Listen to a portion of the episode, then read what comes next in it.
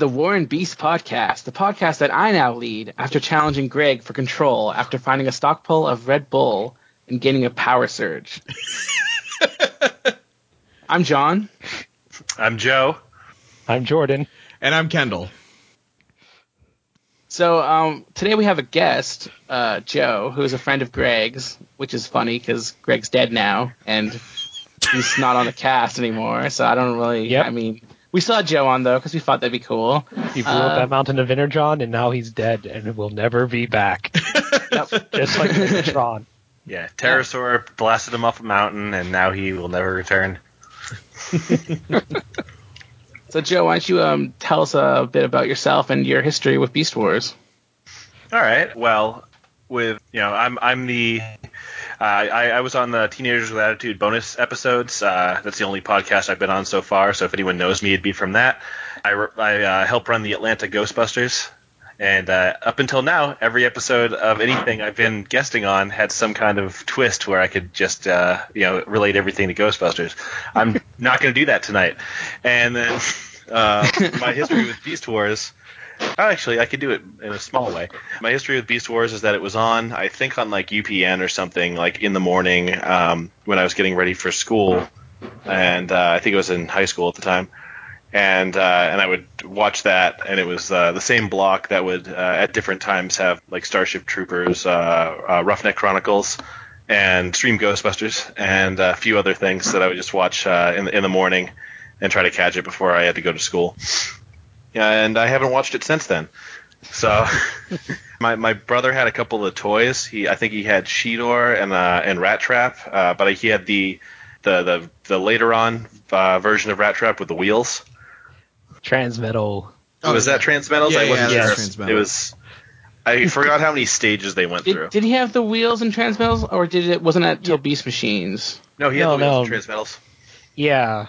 Transmetal. Okay, I know, I Beast Machine had the wheels because I I wasn't sure about transmetals. By the way, there's people moving stuff outside my apartment. Can you guys hear that?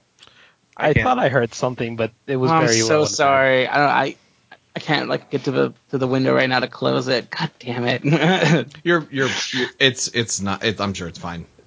okay. I, could, I can't real, I can't hear it, and I'm, I'm all that matters, as we've established. Sure, we'll just go with your recording. That'll work. oh yeah, that, yeah, that, that actually makes sense. I hadn't thought about that. now you were just being narcissistic. Yeah, yeah, which, yeah, you know. Actually, everybody sounds really good on my end, so yeah, it would, would make sense. Um, Cool, cool.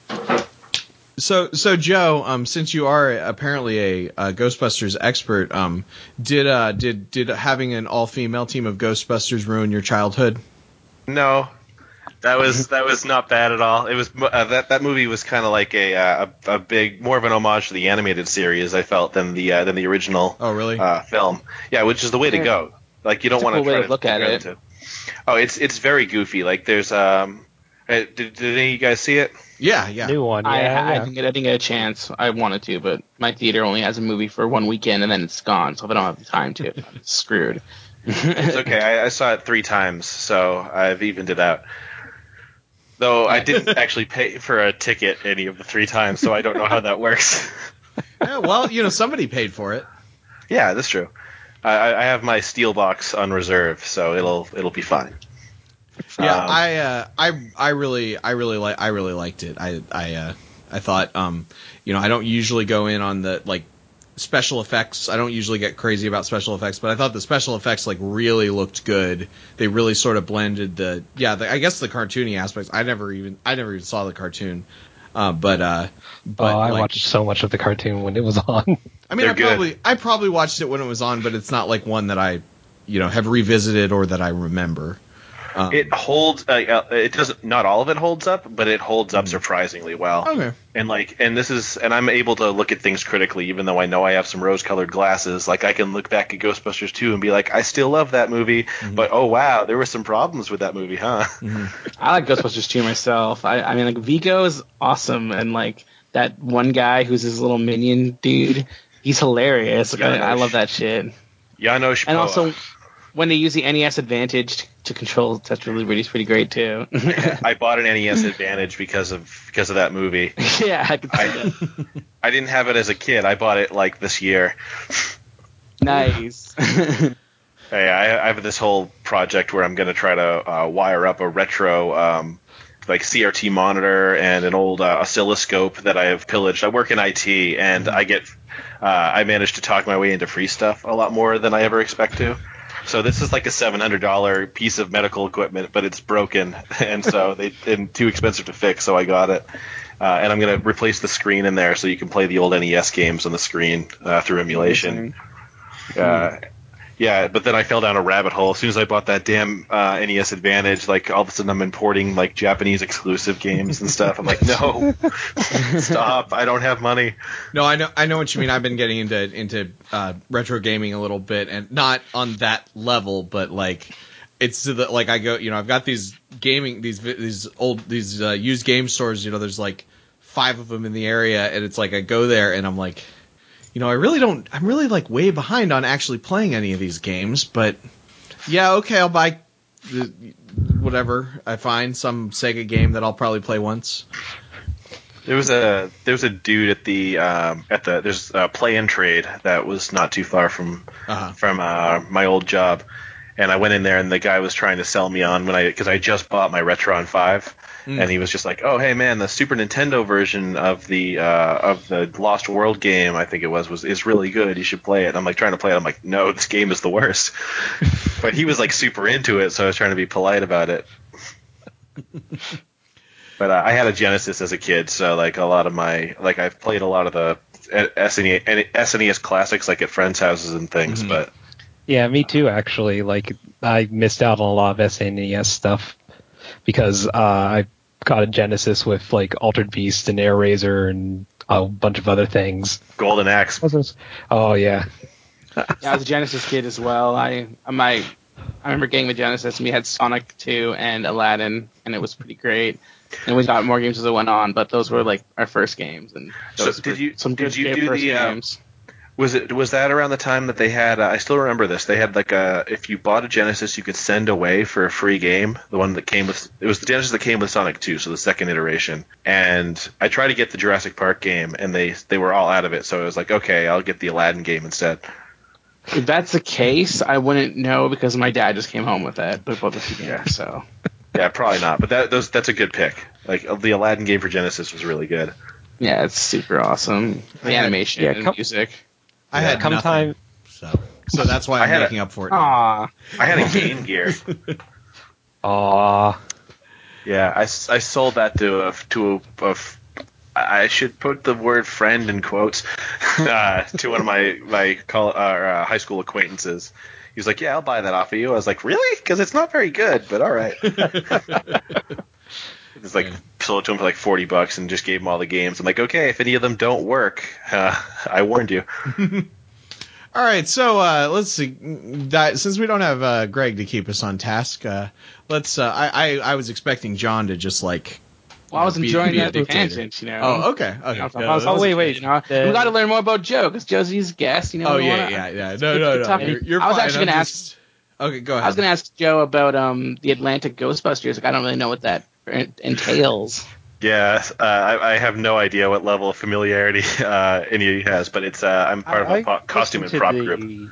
I listened to the TWA episode that you're on, so I kind of know from there when you described it, but I don't know if, if the same people who are listening to this right now actually listened to that Yeah. episode as well. well, it's like So, the yeah. it's like the 501st, but with Ghostbusters, right?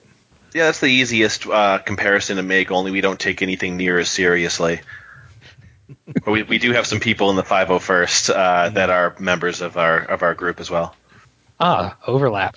Yeah, and the, and the 501st for anyone who doesn't know, just you know, I have no idea who's listening to this. Uh, so the 501st are the Neither do we. stormtrooper costumers. Uh, they're Okay, the, I didn't know, so thank you.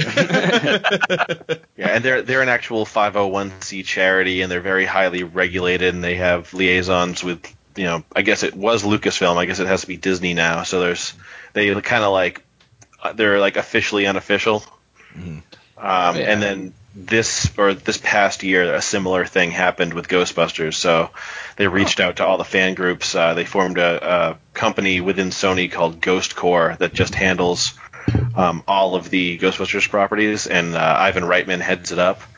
And so uh, I just got a got a shipping notification tonight. They, our certificate got lost in the mail. Uh, so we get like little p- uh, pins that say uh, Ghost Corps Cadet, and then a certificate signed by Ivan Reitman. Um, so that's pretty rad. You know, I should check if the one here, because I live near Pittsburgh, and every free Yes. comic book day, Steel City.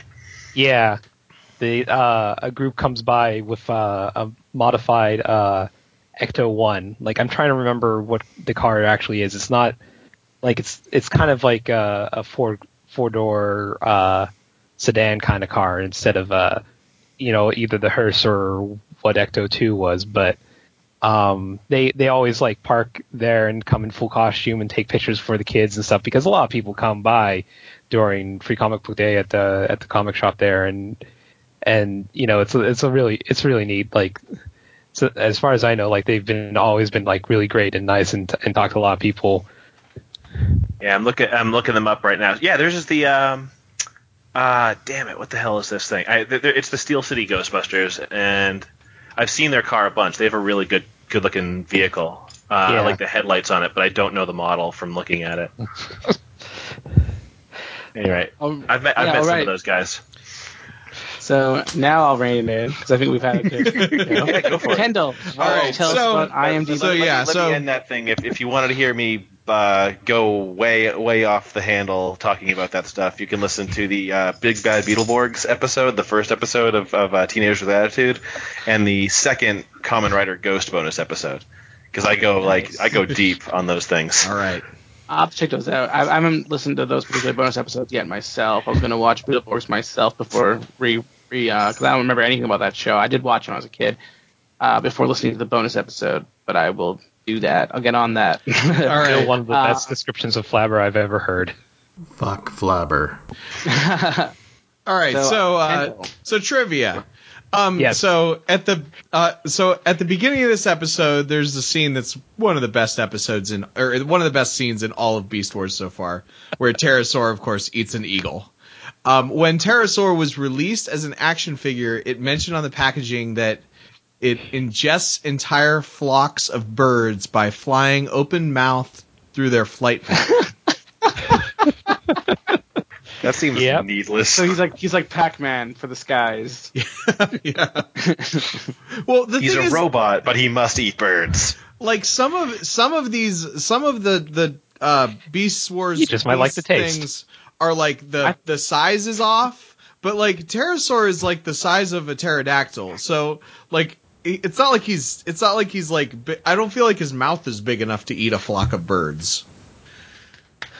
maybe um, well, there's- sparrows maybe a flock like he could get a good mouthful of sparrows if, if he threw into a flock of that Hummingbirds. Yeah, like like one of a yeah little hummingbirds birds. definitely I was gonna say you think he robins, just likes to eat. I I think he just likes to kill. But then again, this is like prehistoric Earth of Two Moons, so Right. Yeah. Right. So maybe there are really are there? small. Maybe there, maybe it's all. Maybe the scale's just all off. Okay. Yeah, uh, yeah. so eagles are the size of mice. So I so I will say that okay, so that that entry had some typos in it that I corrected when I was talking that are not big enough to mention. they just don't make sense. So whoever wrote the trivia for this episode uh, was bad at writing. I'm gonna read this next one um, as as written and see if you can notice the difference. So Rat Trap complains that he would have become a rat while riding Optimus Primal. Primal's alternate Uh. mode would have been a bat. Rat Trap did become a rat. like I was like, wait, what? Because I 'cause Yeah, I, but they didn't like, really write it properly. that. Yeah, that line, like that line. Uh, sa- yeah, like, he says if he wanted to fly, he'd be a bat. Yeah, yeah, he says just a yeah, bat. which I missed, and I was like super confused because I had because I had not quite heard that line when I watched the show. Okay, and then I'm gonna. This is a trivia question. This is I'm gonna turn this into a trivia question and actually let you guys try to answer this last one because I or well this third one. There's one more. Oh, jeez. But okay, so Rat Trap is seen with a group of holographic cards. With a group of holographic Oh. cards, with a he's when he's when he's playing cards. According to the Cybertronics text on the cards, which Cybertronics is the language of the Transformers in the series, what game is he playing? See, I know the answer to this because I checked the TF wiki, so I, I have so to you're, abstain from you're, answering. you abstain. It's, Oh uh, god damn Yeah. it! John or Joe? I don't know. Uh, go fish. You're actually close. Mm-hmm. I, I have no idea. I, I was blackjack. He's playing. You would Old assume Maid. it would be blackjack. Yeah, I thought it was like Yeah. poker or something. He lost half a million credits playing Old Maid. Uh, Old maid. Yeah, Really? Yeah. Wow. actually, that Must- crossed my mind, but there, I didn't think there was any chance that they were referencing Old Maid. Well, you know, Old Maid was actually, you know, and I'm going to say this, and nobody else is going to remember this. Old Maid was actually pretty popular in the '90s. I remember playing it. We had a set of cards that were illustrated to play Old Maid with. Yeah, Yeah. we ha- yeah, I remember having like I remember that there were like it was one of those things that there was like li- a license, like there was probably like Power Rangers Old Maid and I think I had a Batman Old Maid cuz like Joker was the Old Maid. Kind of like how there's all kinds of flux now. Right, You know, right, yeah. Yeah, I Cartoon def- Network Flex and uh, Definitely had, like, TV now. show themed cards. Like I had a deck of like Amazing Spider-Man, Mhm. but it, like the cartoon, and um, the Joker was like Green Goblin in that. But I, I don't think it was specifically for Old Maid. I I, I remember Old Maid from animes. I, they they played a lot in like '90s anime actually. Oh, really? Yeah. I, like like I'm pretty sure they played it in like Ranma One Half, and like I mean they might have even played it on an Well, episode of like yeah, they- for newer stuff. Haruhi Suzumiya they played it like. There, there was a whole Ranma one half uh, storyline where he lost to the Gambling King, and it was a rigged game of uh, of Old Maid. Yeah, I knew. Yeah, I- that's, that's, Did- were they a- a actually- different- Were they actually playing this game, or is this just like a weird localization thing? No, no, they were actually. Well, I don't know if it's called Old Maid in Japan, but that they were basically playing that. Where basically, you know, you had to get, get pairs and try not to get the odd card out. And Mhm. it was funny because both the Gambling King and Ranma were actually really bad at Old Maid. Like if you went to grab the card that uh, was a match for one of your cards, they obviously made like a, a sour face that you were getting the, the right card. But if you got the card that was the old maid, they'd get an extremely happy face. Like they had the most obvious tells, and everyone's like, "Why did he?" And he's like, "Oh, because Genma's also an idiot, so he won against him, and that's why he he won that first time." I, I swear it's in other like even more modern animes. Like I, I remember seeing a, a GIF of like what what you're describing, where the person puts like the hand over like the old maid, and they're like, "Yay!" And then they put the hand over the one, and they're like, "Oh!" Like that's that's that's happened in anime a lot more than you think. yeah. Well, it's a it's I've it never seems watched like sports anime, but it all seems like it's equally amazing. Have you ever seen? Uh, Is there an Old Maid sports anime? I bet there is. you know what? Someone someone did a fan comic. I, I know it's on Tumblr somewhere of if Uno was an anime, and it's absolutely hilarious and spot on. It's like every like card slash sports anime you've ever seen, where like you know there's people on the sidelines like, oh, so you played the reverse card, you know, like just basically Yeah. doing the entire thing, and it's just absolutely astonishing. I always wanted to. I don't, I don't think I ever actually did, but I always wanted to play Magic the Gathering multiplayer with uh, with Uno cards. Oh, What, uh, like two headed giant or something? Well, I, I, the the people that I had heard doing it were doing were it was uh, it was in in Commander, or I think it would, or if I'd have done it, it probably would have been just in like sixty card Chaos multiplayer. But like the idea that you have like you have like just like a a, hand, a, a handful of the Uno cards, so you get like a fr- a card that says draw four, and it's a free sorcery that says draw four, you know, or or like reverse or you know there's there's a few there's a Yeah. few uh, there's just a handful of cards that would be insane in in magic um, but So Kendall is um, well, I'll let you finish, but I'm gonna let you finish. But is there any more um uh trivia? you can list yeah i was off, actually or- just getting to the the last piece of trivia so Yeah, I was gonna say, hearing about magic cards is a cure for insomnia for me. So Okay, okay, okay. No, no, no. I, I just, I just, uh, that was, that was all I had to, that was all I had to say. We didn't need, we don't need to go into a whole discussion on that.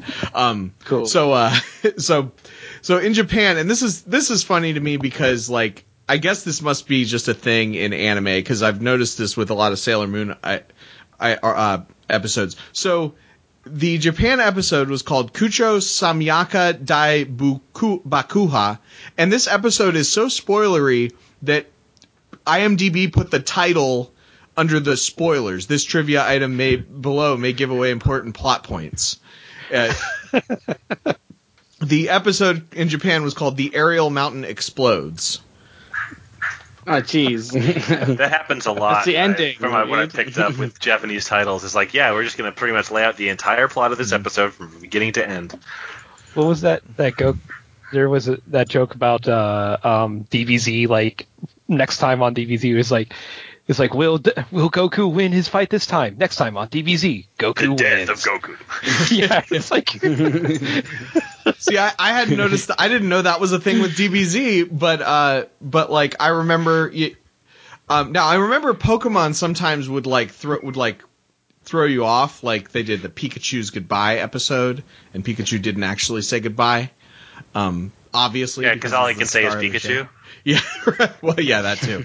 but uh, but yeah, I've been I've been really noticing it with uh with Sailor Moon. I, my wife and I have been watching Sailor Moon. All right, so the episode starts with the terror with an eagle, fly, a majestic eagle flying. hey, man, over I'm the doing the thing. synopsis, okay, dude. Go ahead. So the episode opens with a majestic eagle flying over a mountainous area, soaring through the skies with such splendor, before being unceremoniously eaten by Terrorsaur, who then remarks, "My, it's good to be a Predacon." Flying above the rocks, though, he is suddenly surprised to see Angel Island of Sonic the Hedgehog 3. I like to imagine that the uh, that the eagle getting eaten was just this was just the Canadian animation team's uh, just real deep jab at America. Oh my god, it totally could have been it. Anyway, Well, or it was, or he's it was to surprised. show just how evil the Predacons are. Since this is an they since would this eat whole freedom? this whole yeah yeah I know this whole this whole show as I've been saying is anti Predacon propaganda. well, as we all know, uh, America does get its uh, revenge on Terrorsaur in, in later season. America does. Oh, yeah, okay. um, this was foreshadowing. I don't know I have no idea what they're talking about. So You'll you'll you'll see when we get there. all right.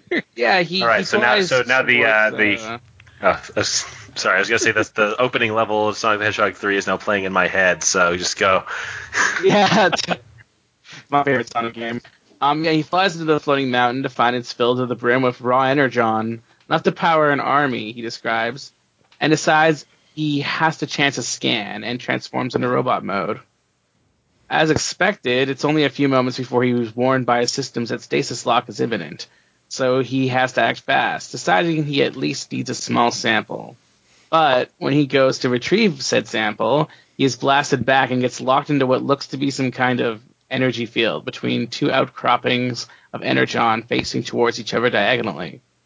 His arms absorbing energy as if he completed a circuit between the two energon spikes. It's I don't know if you guys have played Infamous, but it reminds me of uh, when Cole McGrath will like have to repower an area in a city. It's exactly what he does. He grabs like two circuit areas and it goes through them, and that's pretty much what happens here. Yeah, and, and the the usual blue color of uh of like the energon surge suddenly becomes like reddish. Yeah, it's it's more of a. It, it might be just red looking Or- because of his color. His- but yeah. it's definitely not blue anymore, and it powers him up. And his voice gets He- deep. And he says, Yeah, he "I am says- a golden god." But he still lacks the golden rocket. so. But yeah, he doesn't actually say I'm a golden him. god. He says what, but he said whatever. But that's exactly what I thought of. I was like, I actually wrote, I for the first Oh, scene, wait. my su- my summary in my notes says Terrorsaur eats and is a golden god. He yeah, at one point he actually screams, "I am invincible." Yeah, that's- that's which what he is says. the That's what I was worst thing to to. say in, in Yeah. such a situation. yeah, and then the liquid nitrogen tanks explode. I, was ex- I was expecting like some rock to fall on his head or something. yeah. His his direct, his actual quote is "Energon's being absorbed directly into my superstructure.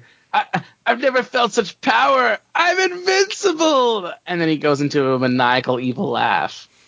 So they always talk about superstructures in sci-fi things. Does anybody know what a superstructure is? I have no idea. I thought Yeah, that I, didn't, It's just the I never I think heard it's it just the before. load bearing structure. Okay. I I I always thought when they were talking about something like superstructure, they just basically mean like the actual framework of a thing. Okay, yeah, that's kind So of the, it- what the he's sense. saying, And like everything's energons just a- in his bones. that's essentially, basically yeah. a Yeah. skeleton. Okay. would that would that really help you? Yeah, actually, no. Sorry, so- I was completely wrong. So the uh, the uh, definition of superstructure is a structure built on top of something else. So it's it, it's basically his, his exoskeleton. Ah, So uh, the parts of a ship, other than the masts and the rigging, built above its hull and the main deck, or part of a building above its foundations. All right, so that's usually the way that I hear it. Is that Yeah. second one? Yeah, yeah, and it's usually in the context of like some X-wing's going to blow up the Death Star. Does it really apply to like superstructure. uh, Parasaur? yeah.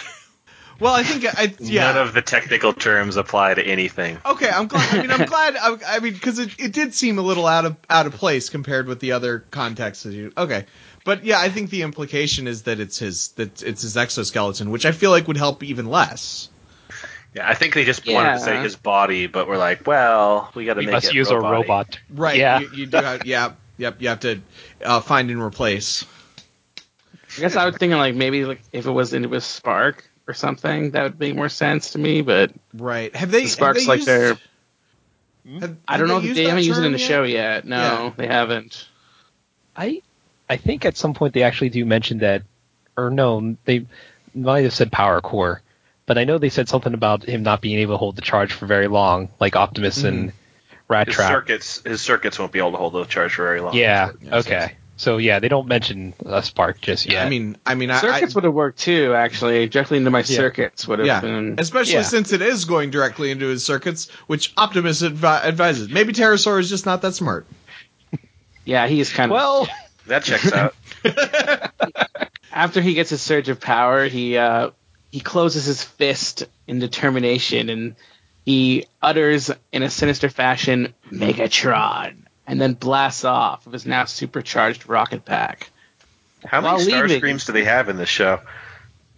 Um, Um, I think I think Terrorsaur is really the Starscream of the show. Like Dinobot could have been if he stayed on the Predacon side, but he didn't. So Tarantulas is too stealthy to be an outright Starscream. Like he's He's, He he's a doesn't- competent Starscream. yeah, he's he's he's very he's very good at basically covering his tracks. So if so, while I he might be undermining, he doesn't I always don't think do it. I don't think Tarantulas wants to lead, right? Yeah. Like if he if he wanted to lead, he probably could figure out a way to do it. Honestly, um, Uh, yeah, because later on he gets a chance to to like you know command an absence, and he's like, no.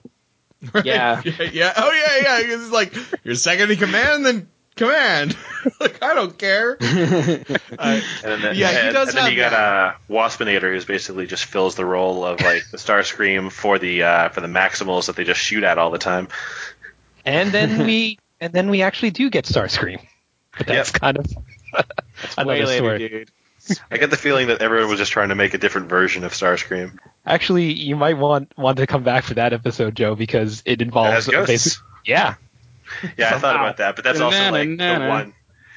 That's the one episode that everyone remembers. So like, yeah, uh, I think there's going to be some competition for people that want to be on that one. you assume that people listen to this podcast. Well, I mean, I wasn't able to get to. Chris Hardwick Hey. or uh, uh, Marc Maron on, so Man, uh, well, Greg was saying we had like hundred subscribers last week, so who knows what happened in between that week? Because he's Greg's the only one with access to like the, oh yeah, the stats. So yeah. and he's dead now, so we'll never know. I'm not dead yet. But yes, well, um, Terrorsaur is leaving to meet the Predacon leader. He soars above the head of an astonished Cheetor. And he says, with again, great robot lingo here, Jumping gyros! I've never seen Terrorsaur move like that, but he won't leave me in the dust. And you're not that fast, and Cheetor. On. I still love way it's- past cool. yeah! You you gotta go his up there and first get the Chaos his- Emeralds. his first reaction to seeing super powered uh, Terrorsaur, you know, in a way that he's never seen before. It's not, hey, I better tell the others about this. No, it's like, I gotta race it. Yes! well, he does go to what he actually does is run back to tell the others, but Yeah. Yeah. Well, he does after chasing this dude down. Oh, he Yeah, does chase him? he's- Yeah, he Oh, chases yeah. them back to to the high, to their uh, base first. Oh, he- right, because he because he watches him because he watches him kill Megatron. Yes, and he'll never return again. yeah, it cuts to the other Predacons, and Megatron is demonstrating some of the new defenses to their base. He displays a drone which he describes as programmed with the Maximal's energy signatures, and the drone flies past a turret that locks onto it and shoots it down. And I mean, I, I guess that means either Maximals have a distinct energy signature, different than Predacons, or that he has all of their signatures on record. And if it's the former, did Dinobot have to mess with his own energy signature? Would he have? I think I think so.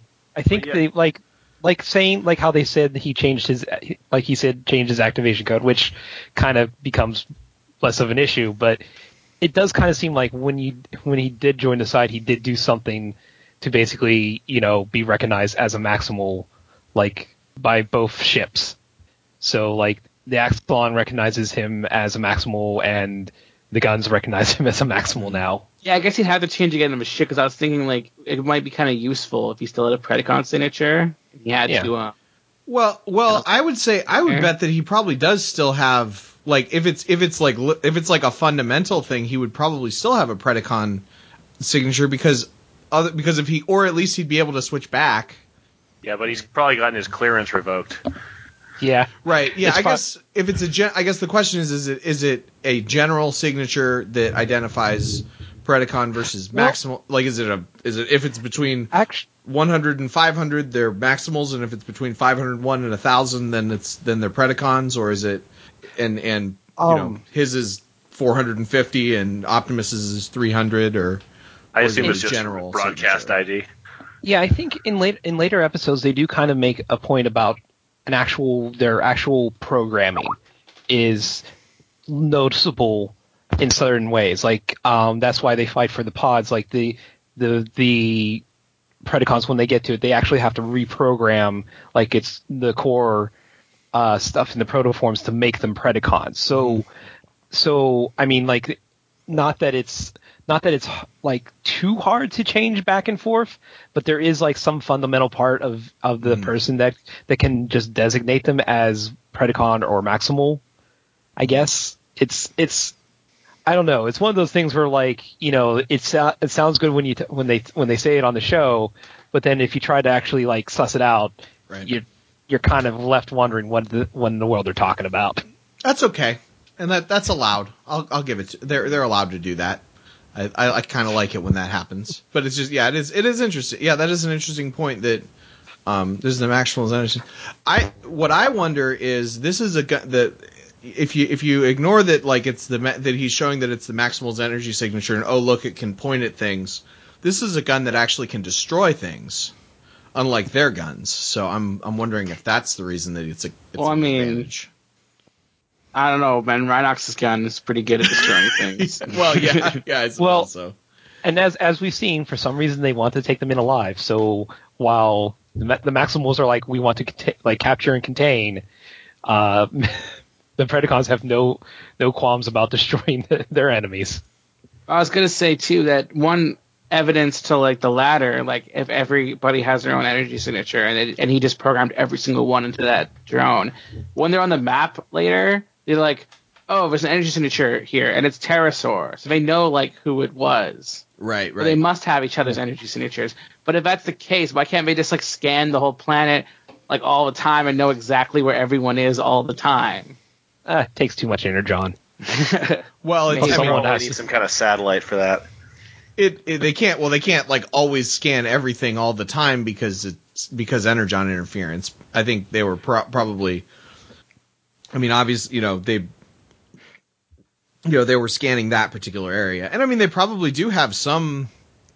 I mean that's their whole perimeter scanning stuff and everything. Like Yeah, uh, well- you know, and they gotta have Din- they gotta give Dinobot a job. scouting. But yeah, anyways, the Predacons seem quite amused by the display, and Megatron says that with a few more of these in place, this area will become a death trap for the Maximals. But not so impressed, however, is Terrorsaur, who at that point arrives to challenge Megatron for leadership of the Predacons. Calling Megatron a coward and powered by his, well, newfound power surge title drop, Scorponok, Megatron fanboy as he is, seems distressed, and Megatron says he thought Terrorsaur had already learned his lesson about challenging him. Which right there is kind of like a hint that this is like a common thing with Terrorsaur, where he like continuously, like like Starscream style, continuously tries to like fight Megatron for control. I mean, it's possible he's referring to what happened in the episode where him and Dinobot teamed up, but I very much doubt that. I don't know how he would even know Yeah, about he, he that. was like dead at the time. Wasn't wasn't That's he dead in that episode still? well, he, he comes back at the end of the episode, so maybe he was dead for most of it. Yeah, yeah, oh, yeah, yeah. But uh, yeah, I don't think. Yeah, I don't think he was referencing that. So you're thinking it's it's this is something that has happened from time to time. yeah, Terrorsaur's like just does this, and I think he does it for the series as he tries to be like a traitor and gain control of the Predacons. Okay. Yeah. Because I I had actually noted that. I was like, when did he challenge Megatron? But uh, yeah, okay, that makes sense. Yeah, it's uh, it's actually mentioned on the TF wiki where like it's not hundred percent sure if he was actually like some fans have actually speculate speculated that there's supposed to be uh another episode later in the series that was supposed to be for, before that he more obviously tried to take over, but at the same time, since he's kind of shown like a habit of doing this at at the drop of a hat, that it could have just been something off screen, like either or even before they the, they landed on Earth with two moons. Right. Oh yeah. You know what? It's probably in the same uh, in the same episode where Rhinox perfected his uh, his long range communicator t- technology. Yeah, Must be one of the lost episodes we'll never see. um, but yeah, like as Megatron says that he thought he learned his lesson, Terrorsaur proudly proclaims that today he is the teacher, and if Megatron, oh, and, and he challenges him if Megatron has the courage. Megatron agrees to the challenge, stating that he could use some amusement, and transforms, blasting Terrorsaur with his chest missiles. no, no, Which no. This Terras- is his thigh missiles from the hip. Is it thigh? Are they? Oh, Yes. well, Well, I no. totally misread that. Okay. Okay. So so he's he shoots the Terrorsaurs. They, it should be his thigh missiles, but they come out of his chest. Because he doesn't have was- chest missiles, but in that shot they they come out of his chest. Yeah, they they No. look like they came from his chest, It- but I thought thought 'cause that was the because of- angle. Yeah, that's what I yeah, thought. I'm, look, I'm looking at it now, and I paused it right when the missiles are coming out, and they're definitely coming from his thigh Coming from missiles. his It thigh- just okay. yeah, yeah, it's, it's a Dutch angle that made made it look like that. Like I honestly thought it came from his chest too until I actually like actually like paused it and and looked and I'm like, oh, oh. yeah, yeah. I'm glad you shocked. guys. I'm really glad you guys pay attention to these episodes because. Well, no, I, I obviously I did it the first time because I thought it came from his chest too. I, I specifically because I always see these scenes that I like specifically think that's weird, and then you guys are like actually no, it's not weird. Yeah, it's a, yeah, it's a weird. So it's a weird angle because he doesn't have guns that come out of his chest. He has the the his his uh, little thigh things. yeah. Yep. I, I have the advantage of I have the episode in the background when we Mhm. do these. I didn't I didn't question it whatsoever. I was like, yeah, okay, there's just like missiles coming out of him because these models aren't very good. Well, no, see the thing is the models actually are like really really accurate to the toys with it with, with the exception basically of Terrorsaur. They're all like really they're all like really accurate to the toys. So it's especially I would say it's, the best ones are are Megatron and, and Optimus. Except for that Yeah. Optimus Yeah. has a jetpack and the Optimus toy didn't have a jetpack, and that's the reason that I was super frust- I'd get super frustrated when I was uh, playing with my Optimus toy because he didn't have a jetpack. Use your imagination, god damn it. Well, I did. I used my imagination so much that I like ripped pieces off and like rubber banded his missile launchers so that they looked like a jetpack. But then I lost the pieces and I couldn't transform Aw. it back, and it was it was it was a disaster. Let me tell you, it was a disaster. If if you were in the Aw. world of Toy Story, that story would have been like very horrifying. So- you just said. So I will say, I will say that um, since we're talking about Toy Story, and I haven't ever had the opportunity to say this on a podcast, okay, I let's do it. definitely, I definitely was Sid when I was a kid.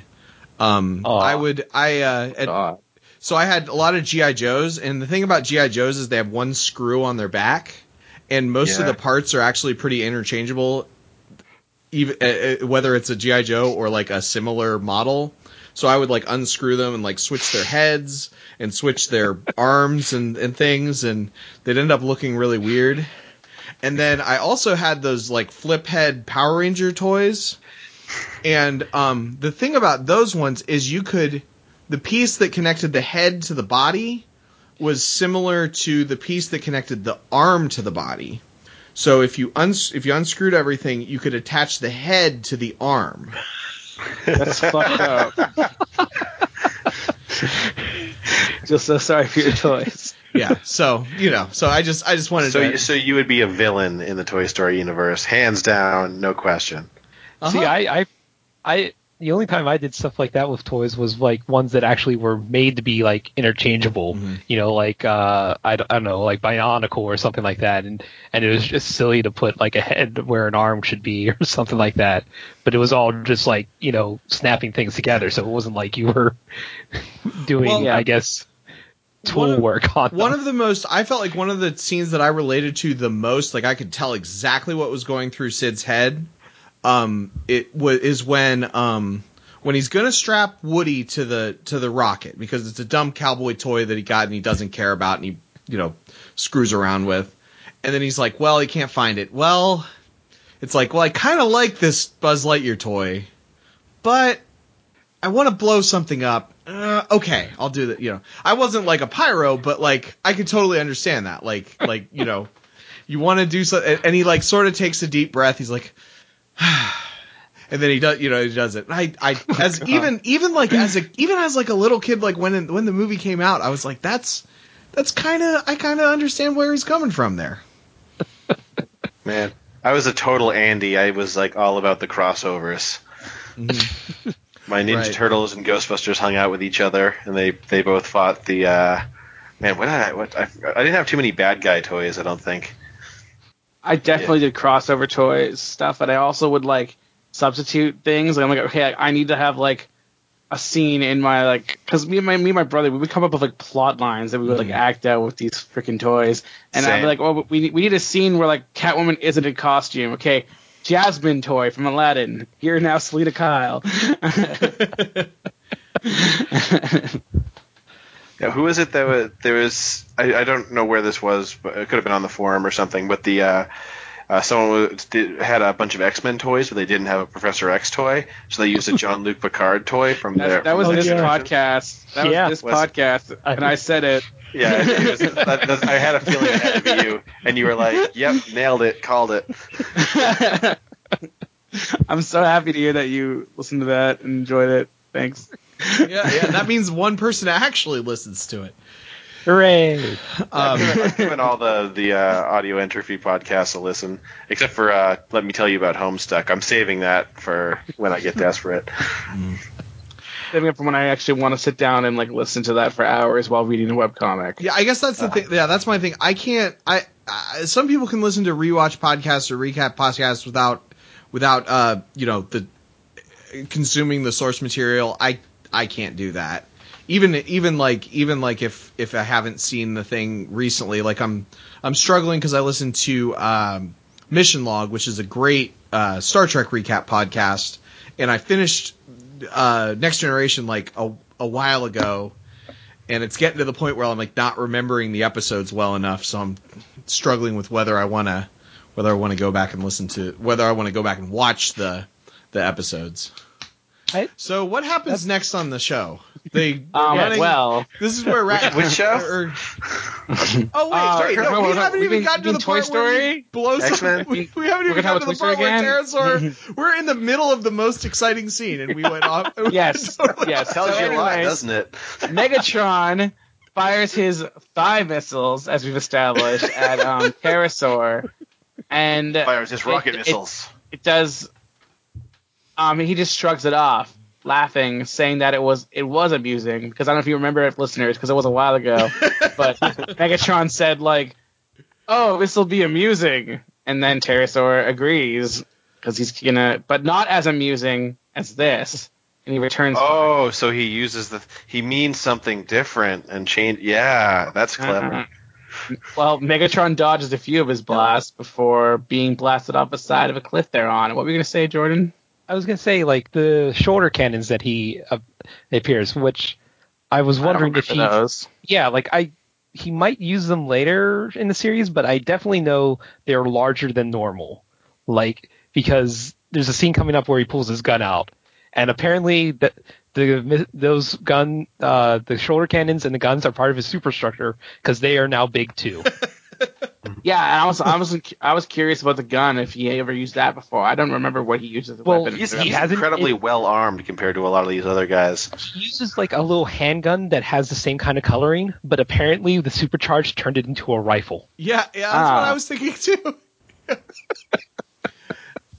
I mean, it kind of. I mean, it kind of. It makes as much sense as as anything as anything. Like if if uh, you know, I mean, I guess they were always in like like vague vague machine things that made that you know formed them in their shapes. But I mean, you know, if yeah, I guess it makes makes the gun bigger. It's uh, it's transform. steroids. Well, Yeah, well, like a disturbing fact this could mean is that uh, their weapons are actually part of their bodies, Mhm. and thus, if their bodies increase in size, so do their weapons. Mm-hmm. I like it. I, I, there's a dick joke in there somewhere, but I'm just not there's, fan fiction being written Um, about all this. so yeah, Megatron gets blasted off the cliff, and the other Predacons approach the cliff edge to look at their fallen leader, who isn't quite down for the count yet. Scorponok saying his leader's name in a hushed, concerned tone, because you know he has a big, big crush on Megatron. Megatron Senpai. Megatron, rising back up in subdued anger, calls Terrorsaur a treacherous worm. Terrorsaur floating in down behind him. Megatron charges him, saying he'll finish him forever, but Terrorsaur doesn't think so, pulling out this rifle we were mentioning earlier. um, You should have. And he literally- should have known about the 21 foot rule. He, he literally blasts Megatron to pieces with this, firing repeatedly. First, only a few chunks fly off, but soon, straight up, Megatron's arm just gets blown off his body. You say the 21 From foot the rule. Is that a sheer force. paintball reference? No, it's a it's okay. It's an old YouTube meme thing Oh. about uh, guys that think that a, uh, they can take a, a guy with uh, a gun if they have a sword or other bladed weapon, Okay. And then that gave birth to the 121 foot rule, which is uh, the only reason to watch. The only one to uh, the only reason to look up the 21 foot rule is to then watch the parody, the 121 foot rule. I can't remember like MythBusters doing that, like seeing to see if like guy with a knife could take out a guy with a gun. I think from a certain distance, it was saying that like be better off with the knife, but it's not very, not 21 feet. I don't think. Nope. It was a little far. yeah, Megatron just gets like he gets the shit blasted out of him. Like his arm falls off, and then he starts tumbling down this cliff. And by the time he end, he reaches the bottom of the cliff, he's just a midsection, a right thigh, and his head, which is barely even connected, and lights go out in his yeah, eyes. yeah, he is. He is. Uh, yeah, he's decimated. Yeah, the reason I asked if that was a paintball reference is I was thinking in paintball you don't want to be too close to people because those things hurt. I played Okay, paintball too. once. Me too. All right. Uh, yeah. So that's all. Terrace- That's that. Great story, Terrorsaur bro. Laughs at, Terrorsaur's just laughing it up, and Scorponok, um, said like very dismayed that Megatron has been destroyed. Uh, Waspinator can't believe it, and Tarantulas agrees, saying Terrorsaur has never had this much power. Terrorsaur returns to the Predacons and, adopting Megatron's mannerisms, declares Megatron is scrap. Yes, I'm your leader now. Does anybody want to argue about it? And in the order of Scorponok, Waspinator, and Tarantulas, they reply, "No, not me. No, no, no, no, no, no, no." and Terrorsaur please orders them to charge themselves for battle, and that the Maximals would be the next to taste his power. It zooms out, revealing that Cheetor saw the whole thing, commenting, "Ultra bad." And we go to commercial break. Well, wait, no. First, we get that scene where, uh, where he like the thing turns from whatever color to blue again. I thought that happened No. first before the commercial No. break. It's, Oh. it's first it zooms out to Cheetor, and then after the break it comes back, Oh. and um, yeah, because I have in my notes here. When we get back from the break, Terrorsaur begins to give out his orders, but is interrupted by his systems shorting out, and he starts reverting from his overpowered state. And it looks like he's just having a abdominal distress. Like he just ate something bad. hmm Yeah, Tarantulas asks him something's wrong, rubbing his mandibles together, like he's like. I'm doing. You can't see it, but my hands, I'm just rubbing them together all menacingly. uh, Terrorsaur discreetly asks his systems for a diagnostic, his systems only, because I guess apparently you can just like scan everybody. I don't know why he specifies Yeah, I- that. I kind of like. I almost wonder if it's, it's like it's my system's own. Like he's trying to do it. Yeah, he's trying to do it discreetly. Like if he didn't say that, it would tell everybody, or it would do a diagnostic on everybody, and it was. I don't know. Yeah, that, that was kind of a weird. I, I felt like it was a weird. Let's try to ma- say things that sound robot-y, you know, and it didn't necessarily translate. Yeah, I, think, I think it was implied he was just trying to be secretive, but Yeah. the the words he says don't make sense. Which is the first time that's ever happened in the show. yeah, we You didn't know, complain just- about it at the beginning of the episode or anything. I just realized, I just realized that may, maybe maybe you know maybe the problem is that this just doesn't translate perfectly from Cybertronian. Maybe if we had watched it in the original Cybertronian, then Yeah, I told would've- you guys we needed to they watch the definitely subs. recorded it in. watch the subs.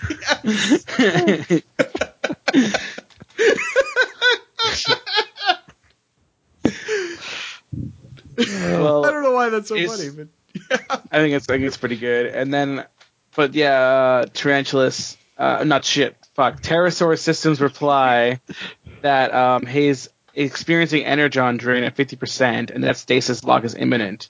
Hey, I have a so question, it's guys. like it's like a delay. Yes? Oh yeah, go ahead.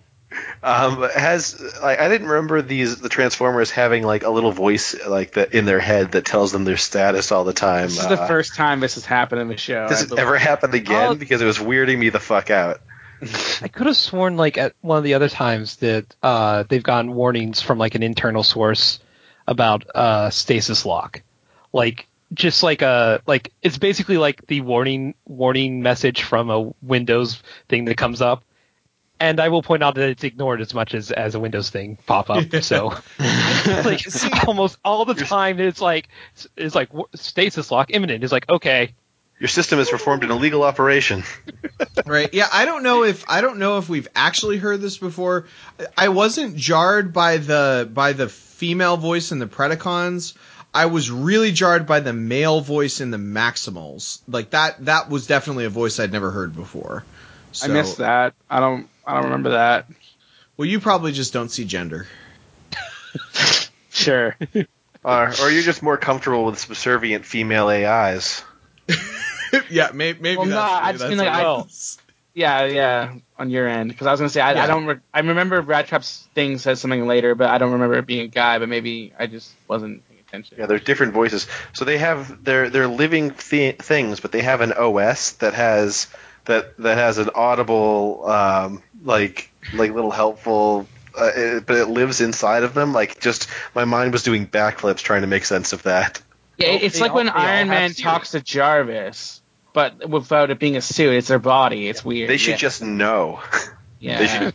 I mean, I, I know that they're doing it for the audience so that the audience can hear the message, but like, there has to be a different way to do that. didn't you didn't you listen to last week's episode the fourth law of robotics No, that uh, I've, I've, I listened to the first two. I haven't caught up to this one. Well, the the gist of it is that robots aren't allowed to think in their head. They have to say everything out loud so that if they decide they're going to kill all humans, then we have a warning. and they don't recognize that they're saying their thoughts out loud. But if Sigourney Weaver's not there to translate, how are we going to know? So we get to the- Galaxy there Quest reference. Ah, there we go. Oh, okay, okay, okay. I was- I was going to say that it also harkens back to why uh, Terrorsaur was talking to himself uh, at the beginning with at the mountain because you know he has to voice all his thoughts. Yeah. and like Cheetor, when he saw uh, Terrorsaur going by, he was just talking to himself. Yeah, Yeah, I mean, I th- I I feel like I feel like it actually does. I mean, there is a yeah, there is like an OS. It's not yeah, it's not it's it is kind of like Tony Stark doing with the Jarvis thing, but like more I feel like the the computer, the talky computery thing, is is is is more. It has no personality at all. Like it's just. Yeah, I, I it's guess it's, I guess it's more like after Tony. Stark gets like in like in in Civil War doesn't because Jarvis is like pretty much became Vision, right? So he gets like he gets an Friday. OS in He has Friday. yeah Fridays. I guess it's a little bit more like Friday, but she still has some personality too. Yeah, yeah, yeah. But yeah, um, So it's kind of like Siri. I was gonna say with the stasis lock thing that that's gonna that's imminent. That's the same message they get when they've been in Energon too long. So do you think like this is this is like a delayed reaction from his overcharge, or he's just been in robot form for too long? Right. I was. I did actually notate like how is this working because he's because he's like yeah. I mean Well- he's been. He, uh, how is he not shorting out? That's what I. That's what I wrote. I, I- said, how's he I- not shorting out? I saw it as basically like the power, like he had this overcharge of power that basically protected him from the energon surge and made him all powerful and stuff. But then at this point, it basically ran out, and he was basically back to normal. And when he base, and because he was back to normal, and he has been in robot form, like even when he was back at the thing, he was about to short out, like inner, you know, because of uh, energy, energon surge and such like that. It basically just went back to that point where it's like, hey, you've been in a robot form too long. You're gonna go into stasis lock. Mm-hmm. He's just going into withdrawals, really. Yeah, that's there's that too. He's crashing hard. yeah, so it's like it gives him a great high, but then when he comes down off of it, it just really messes him up. Mm-hmm. Yeah. yeah. Yeah, I mean, I got the sense. I definitely got the sense that like he has. It's like it's like caffeine, or red, Yeah. or unstable Any Red kind of stimulant. uh, where where you where you get you know where you you get it lets you it allows you to do things. It vitalizes body and mind. Um, and then and then yeah, you but it, but you still have a finite amount of energy in your body, so it's and it still expends that energy. Um, it's just you don't notice it until you know until it, that that happens. But it did it did seem very odd to me that he was like able to stay in robot form when he would normally not be able to do that. Yeah. But then he transforms immediately, as is, advised by his systems, and uh, he hurriedly states that he must see something before they attack. That's really convincing. um, and that Tarantulas is in charge in the meantime. And then, yeah, he runs away like he's got, like, he has to go to the bathroom. He's, like, holding his stomach and, like, running. All that spicy curry bread. So is the eagle. Oh God, bad Oh, eagle. eagle, eagle settling. I mean, That's his what he gets for he, eating in America. he probably doesn't have what's what's the thing that that adjusts. Filters. He he doesn't have as good of filters as uh As Tarantulas. as tarantulas. tarantulas. His gallbladder Which- can't handle it. which he put in second in command, and Scorponok's not too happy about that. and Tarantulas is just like, so command, and then walks off, as we said before. And then Waspinator flies up to Scorponok and asks, well? And Scorponok is like, well, what? And Waspinator is, if you're second in command, what is your command? Scorponok then looks down at his fallen hero, at Senpai, and says to make ready for the restoration module, and that they must salvage their true leader. So, I, lo- I love how they just leave the, the two of them there behind too. yeah, Like I mean, it, it just seems like that would be great for like some kind of buddy cop movie between the two of them. listen, I mean, Scorponok and Waspinator would be a great buddy cop team because they're like the they're the stupidest ones on the team too. So, Yeah. like, He likes to clack his claws. He likes to buzz around. They fi- well, I was gonna say they fight crime, but it's more like they make crime. so so here's here's what I sort of got the sense that I got from that like the the mega the, the Predacons they started out and they had six of them right? And then yeah, Dinobot left the team. So then they're down to five. And Yeah. then uh and then Terrorsaur's like I'm gonna destroy Megatron to be the boss. So then they're down to four. Now they're outnumbered. And then Terrorsaur's you know goes off. And then there's the three of them that are like fully functional. And then and then and it's like so it's like they're they're they don't have much going on for they don't have much going for them as a team. like, No. I think the whole Well- reason why they showed that um, that automated gun earlier is just so they're like, well, this is the reason why the Maximals don't just take over their base at this point. right, yeah. No, they don't take over the base because if they or well, I guess they could take it over still, but if they blew it up, it would also blow up the maximal base. mm-hmm. Um, Is that is that a thing? I That is- missed that. Yes, that Uh, was that's on the third episode. actually. Yeah. There's So I have a lot of podcasts I need to catch up on. I'm still trying to catch up on Adventure, T- uh, yeah, Adventure Zone, and um, and the first season of Friends at the Table. I've gone back to. It's It's so it's so good. it's great. I'm, I'm almost caught up. I'm like within ten episodes of the latest one. ooh. So this one is a bit of a tearjerker. Be prepared. Uh, I've heard uh, allusions to it. I've been trying to plug my ears, but people I need won't to say use what it is, fucking don't spoiler worry. tags. Also, and I need to stop also, clicking on spoiler tags just out, out of reflex. So after so after this scene, I decided I'm gonna start a tally of how of when characters die and like we actually kind of think they're dead or they're like totally destroyed. Um, and uh, so so far so far Megatron has died twice and Optimus has died once. And I do we count do we want to count that Waspinator getting destroyed in the last No. episode? That do, you don't No. think that counts? he No, damaged, but he was clearly still walking around after he was that. okay so- okay i Yeah. couldn't i couldn't remember the exact okay but the official just because i know this is going to happen a lot especially since next next week's episode is called like a bunch of people died or something like that Um, I know. Um, I was going to say Waspinator is going to be a special case because there are times when he's just scrapped for the heck of it. And- right right yeah that's and- why i but, wanted and- to But he's still functional. It's just that he's in pieces. yeah i would say i would say as long as as long as it's at least as damaged as megatron was in this in this episode where Yeah. he's pretty much where he's pretty much down down for the count or someone down. assumes or someone just does a bunch of damage to him and assumes he's dead not just dinobot assuming that he's dead because he's been gone for 10 minutes And, and oh, and speaking of uh, Air, getting blown to bits regularly, this is actually one of the few episodes he doesn't. he, I just he got avoids an it. idea in my head. We're like Dinobot's out patrolling, and he hasn't seen the other Maximals for a while, so he just assumes that they're all dead. He's like, I'm, a, I'm all alone now, out in the wilds. I gotta fend for myself. I better go back to base to get supplies so I can live out here. Oh, everyone's alive. Okay, well, I mean, it could have been dead.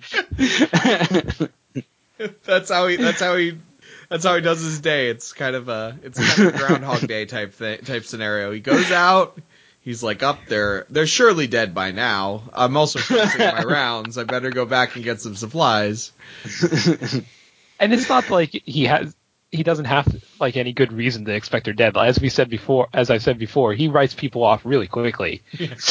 yeah So he could have just been like, "Oh, I heard a rumble. Nah, the ship's destroyed. Oh well." exactly. okay so then the next scene He's like right outside, doesn't bother. Oh yeah, turn we around cut to we cut to Cheetor gunning it to the maximal base.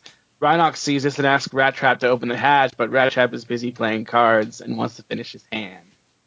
Optimus turns off the card game, much to Rattrap's chagrin, whining, Optimus!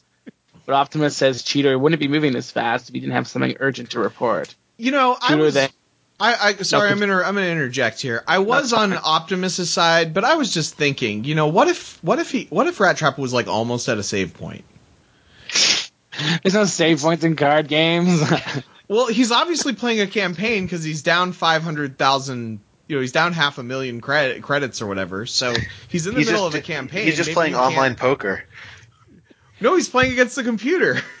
You can poke yeah, it's, it's, yeah. It's, it's the, I guess I didn't describe the thing. It's actually pretty interesting. Is that he's not just playing on like a screen, clicking a mouse. Like it's a hologram of these hands coming out with these cards, and the cards that Ratchet are holding are like holograms too.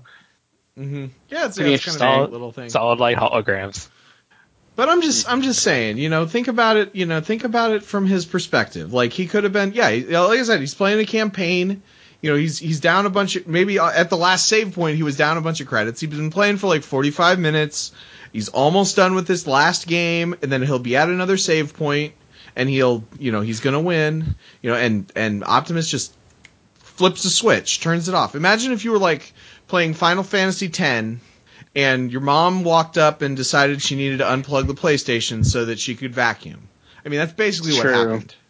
Maybe this is like a PS4 where like he just put it in a rest mode. And he can just load it up later. Well, well, I'm I'm just saying. Then then Rattrap wouldn't have been so mad.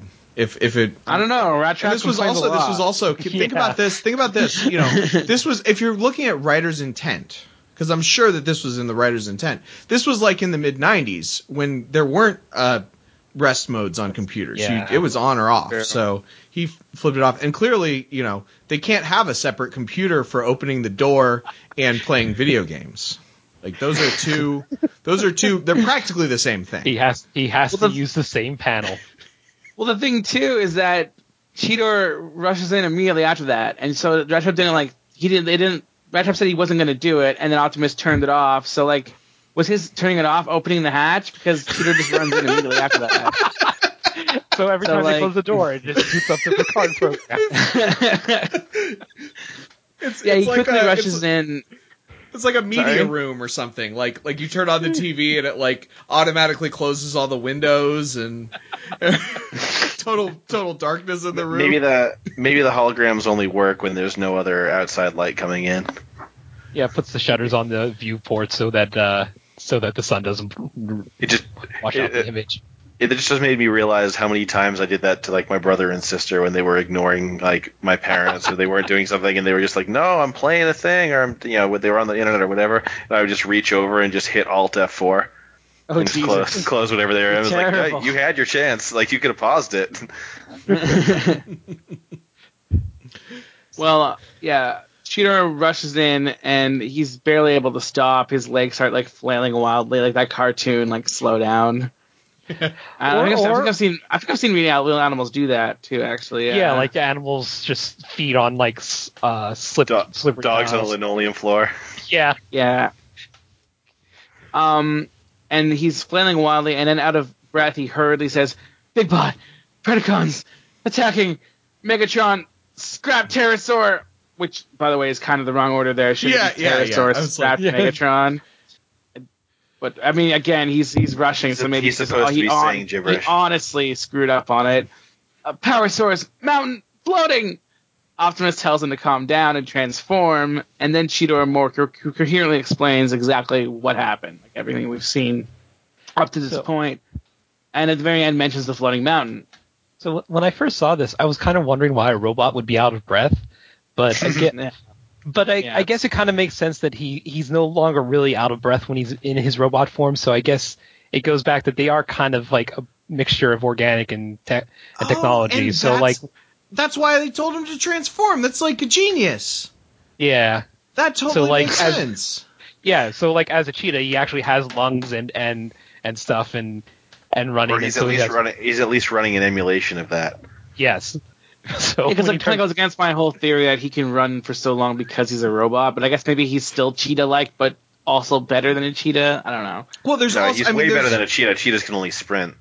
There's Yeah. clearly yeah. yeah, There's clearly um there's clearly organic attributes to their beast modes, otherwise they wouldn't um you know, if it was just robots that looked like animals, they'd they'd still, still, go have the state- energon issues. So Yeah. so the fact that there is I mean, you know, and they're eating they eat things when they're animals and and other things. So there's clearly a an organic aspect to it. But that totally makes sense that he would be out of breath and then they would say you know, tran transform, and then he's robot, so he, he loses at least. And there's probably still some organics in in in, in their you know the way they're programmed because they're you know lifelike and stuff. So probably he could a robot could be out of breath, but um, in that case, that actually works. That I'm like blown Well, away by how much. ma- I, how I much assume sense it's that just makes. systems and subsystems. Like it's it's Yeah. like an amphibious car. You can shift into car mode or boat mode, just not at the same time. Yeah, and he was like a little bit out of breath when he went back to robot mode, but not nearly the same amount. So it must have been like kind of a like a leap I'm, so. I'm sorry. I'm just thinking of that DBZ abridged episode when the the androids showed up. Uh, well, not ni- 18 and 19, but the the ones before them. What was it like 15 and 16? The the the energy absorbing ones. And Those were those were t- 19 and 20, weren't they? I, I think I, I can't remember that, but it's basically like the one thing, and he's like there like fighting Vegeta, and he's like, "Why don't you dodge?" And he's like executing uh dot dot like dodge dot exe. And he's like, "Why is it a subroutine?"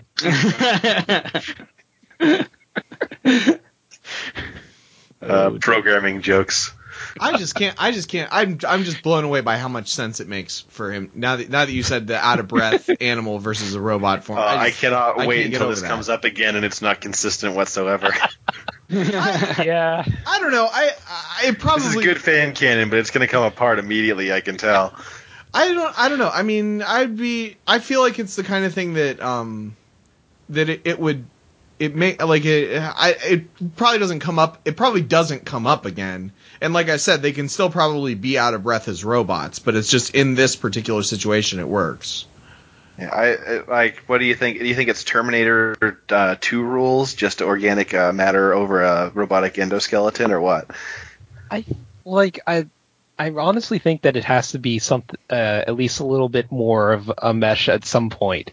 Like especially in the robot forms. I what's uh like I've learned this uh, after the fact that what's called the kibble, basically the parts that kind of stick out that kind of give you the idea of what their form is when they're transformed. So like you know Cheetor's cheetah head on his on his front and stuff like that.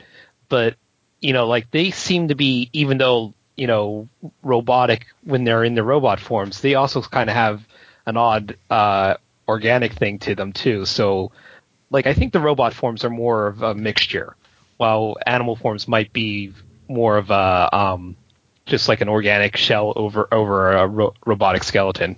So in this in the second episode, Megatron bites Optimus, and there's and there's robot parts on his leg.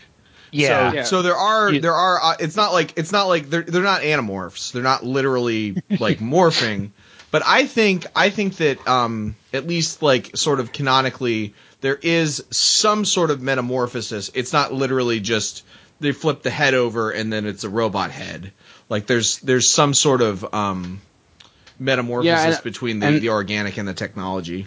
And like one thing I might support that actually is the fact that Cheetor's gun is a stomach thing. So it actually is his stomach when he's a fucking cheetah. It literally becomes his stomach. His gun does. So he's got a he's got a black hole in his stomach. That's why he eats so much. And never gains eat so any weight. I, I don't know. I assume I assume that Cheetor as the teenager character must eat Yeah. a lot. he just must. I mean, Oh, I I, can the just imagine Rhinox always going, you know, going in the morning to get cereal. Like, oh, Cheetor ate all the cinnamon toast crunch again.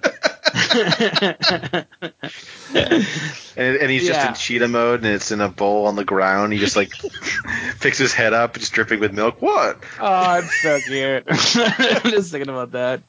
that's, that sounds like that would be that would be a thing that Cheetor would do. Ah man, yeah, and we haven't seen him eat because we've seen so far. I should see. I should keep start a an a, a, an eating tally because so far we've seen uh, we saw Rattrap eating an apple and we see or eating an apple core, and uh, and we see and we saw uh, Terrorsaur. We're, we're, we're just we're just gonna see we're just gonna see we're just gonna see Cheetor like r- like ram into a wildebeest and like tear it to shreds. I don't think that happens in this show. although, although they did, to be fair, I guess to be fair though, they did. I mean, having having Terrorsaur kill that eagle, like it, that was a pretty, like that's a pretty shocking. it was pretty bloodless Oh, though. Like he swallows oh it my whole. god. I- Something could you it, imagine, like the fact that they used a bald eagle, off? was kind of amazing, though. Like I- the, yeah. it wasn't a nondescript hawk or bird. Or, what- no, it was a very specific animal. and there I was, the, and it was like established, like established that it's moving very majestically and stuff. I just remember the terrible, terrible ending to Double Dinobot episode. Excuse me. no, don't don't recall. There, there, it's Don't go too up- much into it if it's coming up. Yeah, it's. Uh, Oh god. remember we- this for next yes. time when we get. I, there. I'm going to make a note of this because we- we're going to have to get into it. Okay. So after Cheetor wrenches the mountain, Rhinox is like floating mountain, and Rattrap thinks Cheetor has his circuits crossed, saying, "Even on this weird dirt ball, mountains don't fly." And then Cheetor corrects him, saying, "Not fly, float." and he sits, knows what he saw. It is Optimus tells, yes, he just floating just stays in one place, flying like goes all over the place.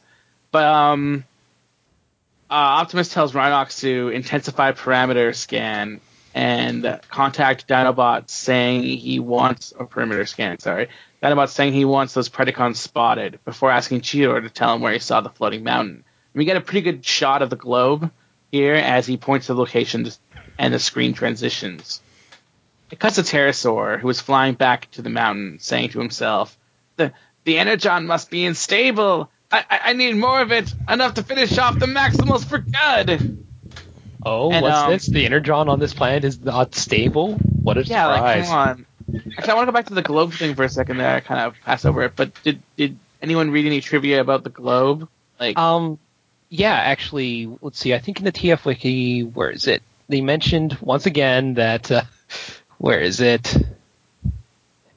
Oh, there was there was a point where it mentioned mentioned the uh, the uh, oh here it is. Uh, let's see. In that con- the continents look similar to Earth, but they're not close to get. They're too close together. Europe and Africa are far more northern rel- relative to the Americas compared to where they should be, and Cheetor appears to point to a location in North America. Which uh, I think we mentioned, like in the first episode, it kind of looks more like they are in like uh, southern Africa when they landed. yeah, Well, it's a small world after all. we cut we cut we missed the part where Cheetor's like, wait, no, no, here, no, maybe it was here. No, it was definitely here. um, but yeah, as as he makes his way to his fix, we see Tarantulas has followed Terrorsaur, giggling to himself and saying, "That's right, leave me to your secret. Then we'll see who commands who." And finishes with an evil laugh. Uh, Back to the- tarantulas, so yeah, creepy. Tarant. So then I guess Back to the- Tarantulas does want to be the boss. I think Tarantulas Yeah. just wants to kill everybody and just be alone. That might be it. He might be like my, my current D and D character who just wants to kill everyone in the party, but he can't because he's down of a chin. He can't. that he wants to just kill hungry. everybody in the party, but he can't because that wouldn't be fun. Yeah, I pretty much. Well, I'm like I, I'm, I don't want to get into my D and D thing on here, but he's a he's a cyborg ninja and he's programmed to listen to one of the characters, and the character specifically told me he couldn't kill them all, so Oh, okay. can't do it. Oh, but see, he can't That's kill them all. That's yeah. Well, he's told he can't kill anyone unless he has to defend himself, oh. pretty much. Yeah. Aw. And he's very upset So- about this because I'm playing a chaotic evil ninja assassin. So So it's like it's like the the laws of robotics, except for the their prior the first and second laws are swapped. I guess so. Kind of reminds me Um, of uh, there was a, a character my girlfriend played one time that was a uh, it was a dinosaur in a um, in a in power armor that was based on Jayne from Firefly, and she, we spent the whole first session just setting up the world, and she didn't get to shoot anything, and she was super pissed. She was a dinosaur. What A dinosaur in power armor. It was oh god, what it was a uh, rifts. It was uh, a Oh. big mashup of various rifts uh, stuff, and I was the robot in that one. And I was way overpowered, but I was uh, pacifistic. I was a I was a medic. So I Uh, I it think was- I yeah. I think I misspoke. I think the that would be the first and third laws because isn't the third law the one that lets the robot defend itself?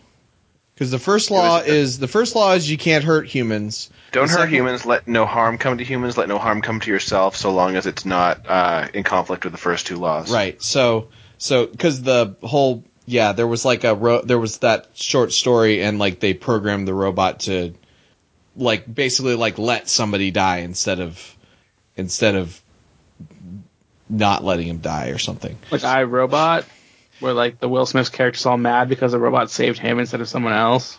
Um. So it was, yeah, but it's not. Yeah. I mean, I think it was in the collection with iRobot, the story that I'm referring to. Um, but iRobot, the movie, was based on the title of an Is- uh, uh, Asimov story, as I understand it. Not, it didn't really have anything to Yeah. do with that Asimov Yeah, story. I figured. But, uh, but yeah, I think it, I think it was actually that same collection of short stories that that was that was that iRobot was in, but I can't remember. It might have been I, I don't know. It was a book. But that anyways, my mom bought back to the of that movie. Maximals. So Let's stop talking about robots and start talking about beast machines. okay, no, that's Ah. that's not for a while. Beast of Machines isn't Yeah. for for a while. Um, so uh, what happens next to the show? well, Uh, back to Maximals. They've got the uh, the holo map opened, and Rhinox is detecting two Predacon signatures, whom he says look like Terrorsaur, and he's about to say who the other is before being cut off from an Energon interference. And after pressing a few buttons, Optimus says, "A mountain of it, to be more precise." Cheetor triumphantly says, "Told you, Rat Breath." And Rattrap retorts he thinks Optimus and him both need to be debugged. That like, even though the map clearly shows it, so wouldn't it be the map's error and not Optimus's? so I don't know. Well, maybe But- you know, maybe Rattrap can't actually read the map. Yeah, actually, Well, I only mean- Optimus and Rhinox know how to read the map. And maybe the rat trap just relies more on his sense of smell. I'm pretty sure the map like straight up shows up as a hologram. yeah, yeah, the yeah. But map. you know, he, Like, you know, but right that, that, you know, Rattrap doesn't agree with that interpretation of that of what that image means. All right. So Rhinox though says that it is possible if the Energon were unstable, like all the Energon here, and there was big enough concentration, it could lift the mountain off the ground. And Optimus agrees, ordering Rattrap to rig for demolition and meet him at the roof hatch in five cycles. Rattrap asks why, and Optimus says they're going to blow up the mountain before the Predacons secure it. Okay, Knuckles will not be pleased that they're blowing up the Master Emerald. if you blow up the the this a mountain of of unstable energon, doesn't that like. Yeah, I know, but this Yeah, is like the what it was. biggest. This is like legitimately a a thing that kind of upset me about about this episode. Like, if you Yeah. blow up a mound of energon that's unstable, that's a mountain. Won't that like? Haven't they been worried that doing that would bl- would destroy the whole planet because uh, there's so no, much No, because this isn't connected to the rest of the planet. It's floating. Yeah, and I was going to say that too. and don't forget that they have blown up a mountain of energon before, and it has and and it seems like the planet can take it. So they probably Maybe, at least maybe blow after another seeing that, that it, it wasn't too big of a deal, they're just willy nilly about it. Like, ah, whatever, just fucking I, blow up it all. I don't like. that. I don't. What's the worst that that could happen? The, the whole planet could get destroyed. Like. they said about the Concentrated atomic reaction. bomb, I mean- and those worked out just fine. Exactly. Well, yeah, that's exactly what I'm saying. It's like it's like it would be like if they were like, oh yeah, well we you know we bombed those two cities in in Japan, uh, you know, and it didn't cause the end of the world. So let's just you know if somebody wants to nuke somebody else, then that's fine. I'm pretty sure. I'm pretty Just sure keep on this point- escalating and testing larger and larger weapons. That happened in real life. You know, I'm pretty sure at this point that you know another mountain of energon, unstable energon exploding is going to do too much. You'd have to like uh, cause all the unstable energon to ignite and explode at the same time for it to destroy the planet. And how's that going to happen? I I don't know. I just I just it just really it felt like this legitimately felt like a plot inconsistency and not a and not in the sense of like a uh of, of like a we I said you know you said something that that sounded weirdly technical or the the the yeah, continents I aren't in the same place as they were last week like I kind of read it as in that first episode, uh, or the first two episodes, uh, or yeah, uh, they the mountain of energon. They weren't sure how deep it went, so if it was connected to veins of energon through the whole planet, then it would all chain react. But a floating uh, a floating mountain isn't isn't the same situation at all. Like But- if it if if it was I like mean, a tip yeah, of the iceberg situation, then it could possibly destroy the planet if it, it just kept on going down deep into the earth. I will agree that it is still a little reckless. I mean, you know, it could be like basically s- setting a fire that you know explodes and like a chunk could hit another chunk uh, on the ground that might be connected to something and that and then again the chain reaction and there we go. Oh, they've But- totally destroyed the uh, the ecosystem around Oh, yes. that mountain is. Yeah, I mean, I mean, it just, it just really, it just really um, seemed seemed very counter to what we've been, and and they don't, you know, it's not like they know this type of energon is differently unstable than the general unstable energon. Like, like I mean, it's clear, it clearly is because it, the other, you know, when they went into the mountain, they didn't all become super crazy powerful. They all shorted out, you know. So um, so I mean, it's obviously something slightly different, and they don't. Uh, it, yeah, it feels very yeah, it feels very reckless, and just without even talking, they're like, up. well, it made it made uh it made that guy strong. We got to blow it up. Like it just se- it seemed very like I I don't know. Like, I think I was staying with the whole Yeah. they could, they could have used it for themselves too, but I guess that's not really the maximal way. Yeah, I mean, Yeah. it the it would have made I I that's kind of what I thought was going to happen. I thought they were going to see it as an asset because I mean they they the the sun they thought they saw the sunflower seed thing as an asset and they didn't know what the heck that was. Like both sides were fighting over it. So I this thought is like maybe when like it first started out that what was going to happen was that Terrorsaur's systems are getting like damaged by doing this, and that that's why they don't decide to do it. But that never comes up. So mm-hmm.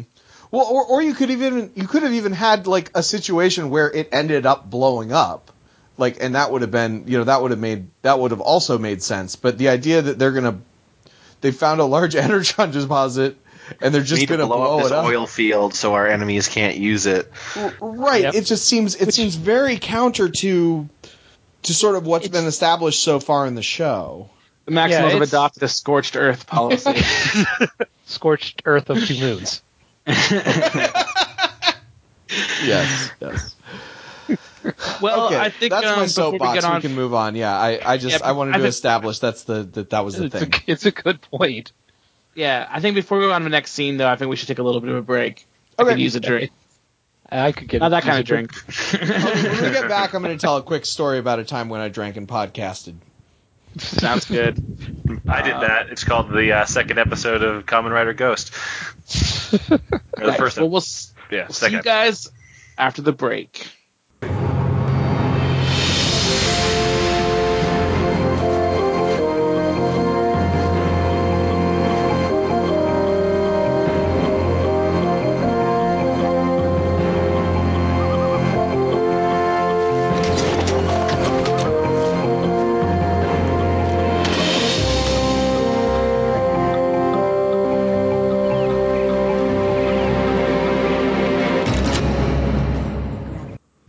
Okay, welcome back to War and Beast.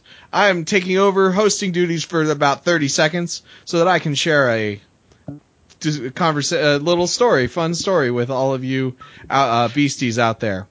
So, um, so I, I believe so, it was, uh, John, John, before we uh, uh, went on a break, uh, joked about uh, getting a, an alcoholic beverage uh, for podcasting purposes. Now, I want to. This is a little uh, public service announcement or whatever. Uh, if you're ever guesting on a podcast and you normally have a drink while you podcast, um, be sure to keep in mind the length of the amount of time that said podcast lasts versus the uh, length of time that your podcast normally is. So when I back in the days when I played Magic, I had a podcast called uh, Kitchen Finks, which uh, our Skype call lasted about an hour. So you know we get on the call, we talk for five minutes, we record for about forty five minutes, and we talk for a couple more. So I'd you know be sipping a drink during the during the podcast and by the end maybe I was maybe I was feeling it a little bit, but it even still wasn't hardly kicking in. Um, so late in this time, I switched from uh, drinking mixed drinks to drinking uh, more more hard more harder liquor. You know, sipping on some some uh, bourbon or something like that, rather than drinking a, a rum and coke or something. Uh, and I went on this other podcast called uh, Commander Cast, which our which their podcast uh, was closer to the uh, length of this podcast uh, in the recording time. And I was not prepared for that. And so, uh, yes, there's a difference between the amount of drunk you get if you're drinking for, uh, you know, a half hour, 45 minutes versus for like three hours. and, and it, it kind of, and I kind of just kept the same pace up and it got about an hour and a half, two hours into it. And I was like, uh oh. Cause it all hit me. Yeah, so so uh, don't so be be aware of that, kids. If you're gonna drink while you're podcasting, and if your kids don't drink while you're podcasting, because that means you're under 21. Okay, that uh, so back back to the show. This has been a PSA from Warren Beast. so we cut back to the mountain, and Terrorsaur is approaching. Tarantulas isn't far behind him, and he transforms. Although his systems warn him of the danger of being in robot mode, he states he has plenty of time before shooting his grappling hook into the mountain, and then immediately transforming back to beast mode to climb up. So yeah, he clearly had like way a lot of lot of time. I was Um, wondering why he didn't just like shoot a web as a spider. Like, Maybe he can't shoot webs as a spider. Maybe he can only like because later on You know, spiders can actually do that, right? How- how Like does- Spider-Man can. Well, later on in the in the episode, true. though, he does rappel down a web coming out of his butt. Yeah. Well, spiders can rappel down, they, but they can't like fire it like a grappling hook. Okay, so yeah, I was saying like it's like It would be even more terrifying if that were the case. Jesus. uh, just be walking around and suddenly you get hit by a string of web and you're like, oh, where did this come from? Just be. So oh. Optimus and Rattrap arrive as well. Rattrap hanging on to Optimus's back as he flies down in robot mode. Rattrap isn't having a good time of it though, saying, "Man, oh man, if I wanted to fly, I would have become a bat, not a rat."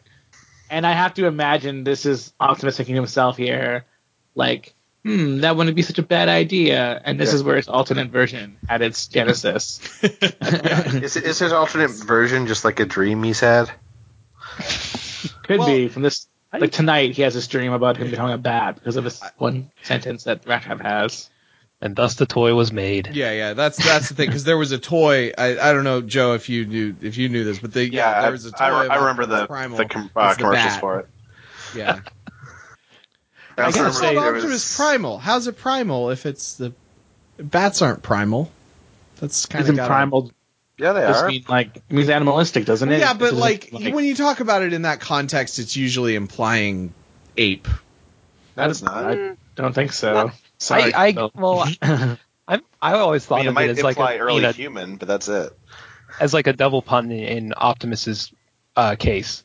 That you know, primal as in primal a- instincts and primal animals, but also as apes and ape-like. Okay. So it was like a double pun for for him. Well, I guess I think of it because like in fourth edition they introduced of D and D. But if you don't know what I mean by just saying fourth edition, they introduced the primal power path. So there's like in the original D and D there was like okay, there's there's arcane magic, there's divine magic, and then there's martial characters. And in fourth they they they made like and also psionic characters, I guess, in other editions. But in fourth, they made it so that there's um, instead of instead of dru- druids and rangers and all those nature classes being considered divine casters, they are considered primal casters. Yeah, I guess I just I think it fits. It feels better as a as in being an as in being an ape. Yeah, I mean, and yeah, lending itself to the early humans or or whatever you know stuff that's stuff that's a prime primate you know primate stuff primate. Yeah, this is Pokemon. Grape ape. But Optimus explains that it's the fastest way and asks Rattrap to stop wiggling. Rattrap is still freaking out when they come to the mountain, and Rattrap gives a whistle, saying he owes the pussycat an apology. I, I gotta say though, this scene of a of a rat flying on a giant robot is still like a really cool thing. Yeah, and I'm pretty sure he forgot. Just like he, I, I, I'm sure he definitely apologized to Cheetor later and didn't conveniently forget it. he Well, what are you talking like, about? no, There was- Cheetor, you know, sorry, bro. You know, I just No, he really was right. that There, that was there- real. there is no there is no floating mountain. Not anymore. yeah, there's no That's floating mountain. I don't know what true. you were talking about. Right. So, uh, so, so, what do you? So, which is better? Do you guys? Since you guys are gushing over this uh, uh, Rattrap flying on Optimus's back, which is better, this or Optimus riding Ri- riding Rhinox and ha- with with Rattrap riding Optimus? that the latter, Optimus on Rhinox with Rattrap on Yeah, Optimus. Okay, is okay. I just wanted to establish that that is definitely the best. Yeah, no question, no And the contest. maximal turducken. no, that was no, that was that was a uh, a tarantula eating a rat, or was it the other way around? I don't No, no, remember. no, but it was- it that. yeah, it, it was Rattrap eating tarantulas, then being eaten by Cheetor. So that was, that was the Cybertronian turducken. There's there's some there's some vor stories I have not heard apparently.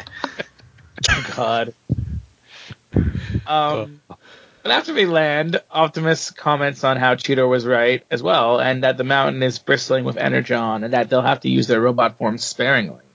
Uh, Rattrap wants to just blow this joint and head back to base, but they come across Terrorsaur charging himself up again. He repeats Megatron's catchphrase, "Yes, yes, yes," and Rattrap remarks, "Uh oh, this is bad."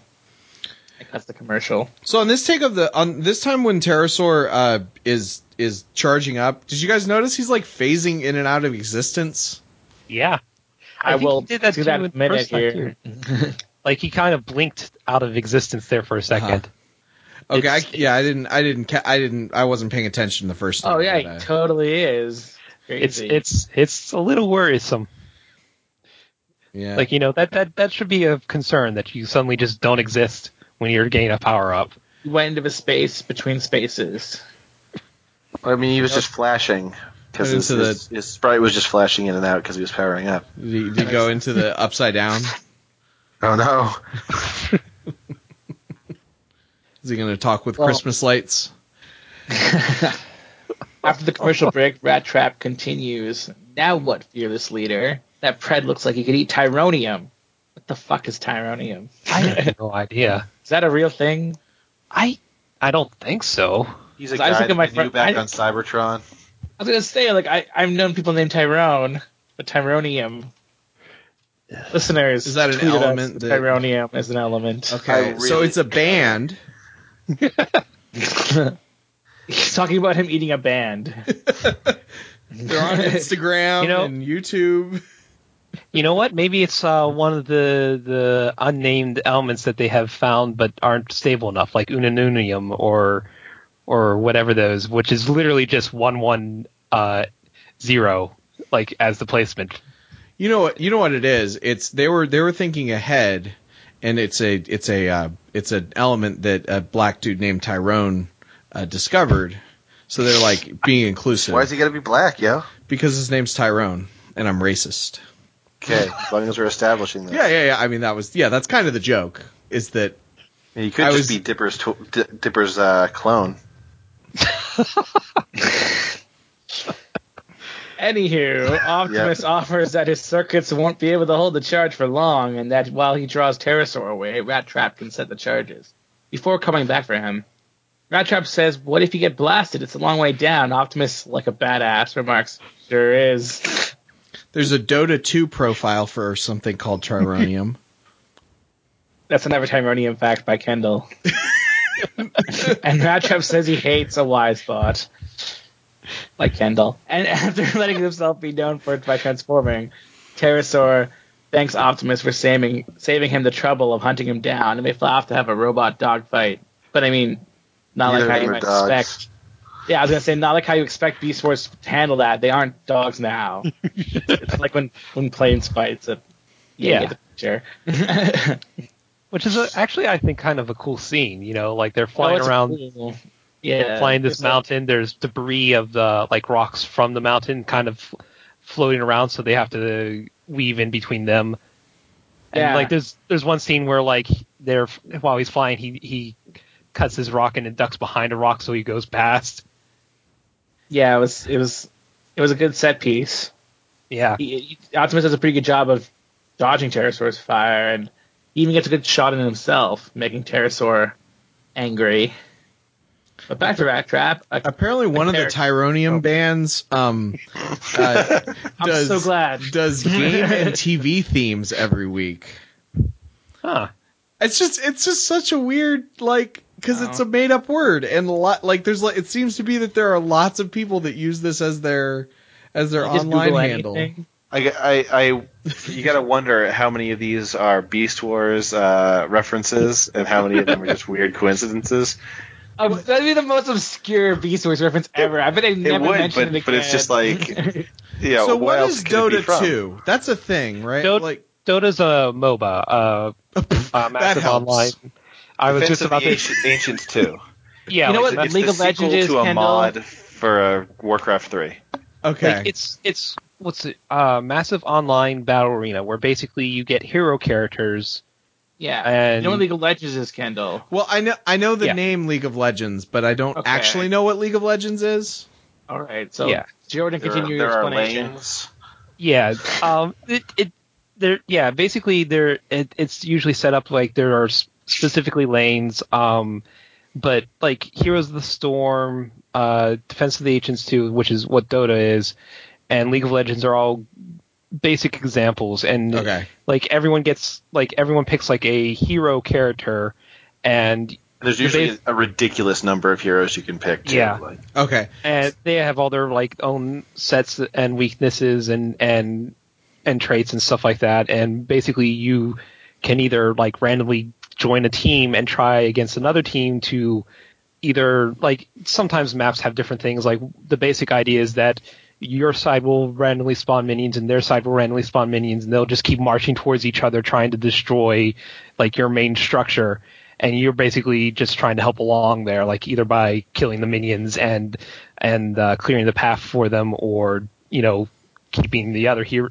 the enemy And your, heroes your at bay. heroes level up during the fight Okay. too, Yeah. so you can like get Yeah. like they, they, every fight starts with your guy at level one, and then every single match you get to like level them up and pick different abilities and stuff like that. Okay. You're trying to push your up. push the stalemate against the uh, the enemy team. Before MOBAs were like a genre and it was just Dota, I, I kind of described it as like it's like you know how like there's, sh- there's shooters where you have like the full on campaign mode, but then you have multiplayer matches Right. where it's like kind of like a, a condensed 15 minute version of a shooter. Right. It's like that for RPGs. Dota's like that for RPGs. It's, it's a quick 15 minute RPG match. Okay. It, and it's got uh, tower defense elements too. Only it's Yeah. a Yeah. tower on each side. Okay. I know what tower defense There's- games there's a- are. Yeah. Yeah, think about think about all the little mob mobs spawning from your base going towards the enemy base and vice Okay. versa, and then you've got to try to give your side the advantage. Okay. Yeah. Okay. We can uh, we can get. done. I just I think Tyronium is a character in Dota. I think that's what. Oh. I think that is what where where I was what I was going for. And I with this I'm going to close that window. Yeah, I was gonna say uh, it, it reminds me of I, I saw a uh, poster that had uh, a bunch of bands on it, and one of the band names was Zechs Marquise, and I was like, "There's no way that's named after the Gundam Wing character, right?" Has and I looked it up, and they totally were, and then they had been around for like six years already at by that Oh, point. I love that shit. I got I, love- got love so excited shit. when I was watching the X Files and I found out that Eve Six was a was a, a reference to an X Files episode.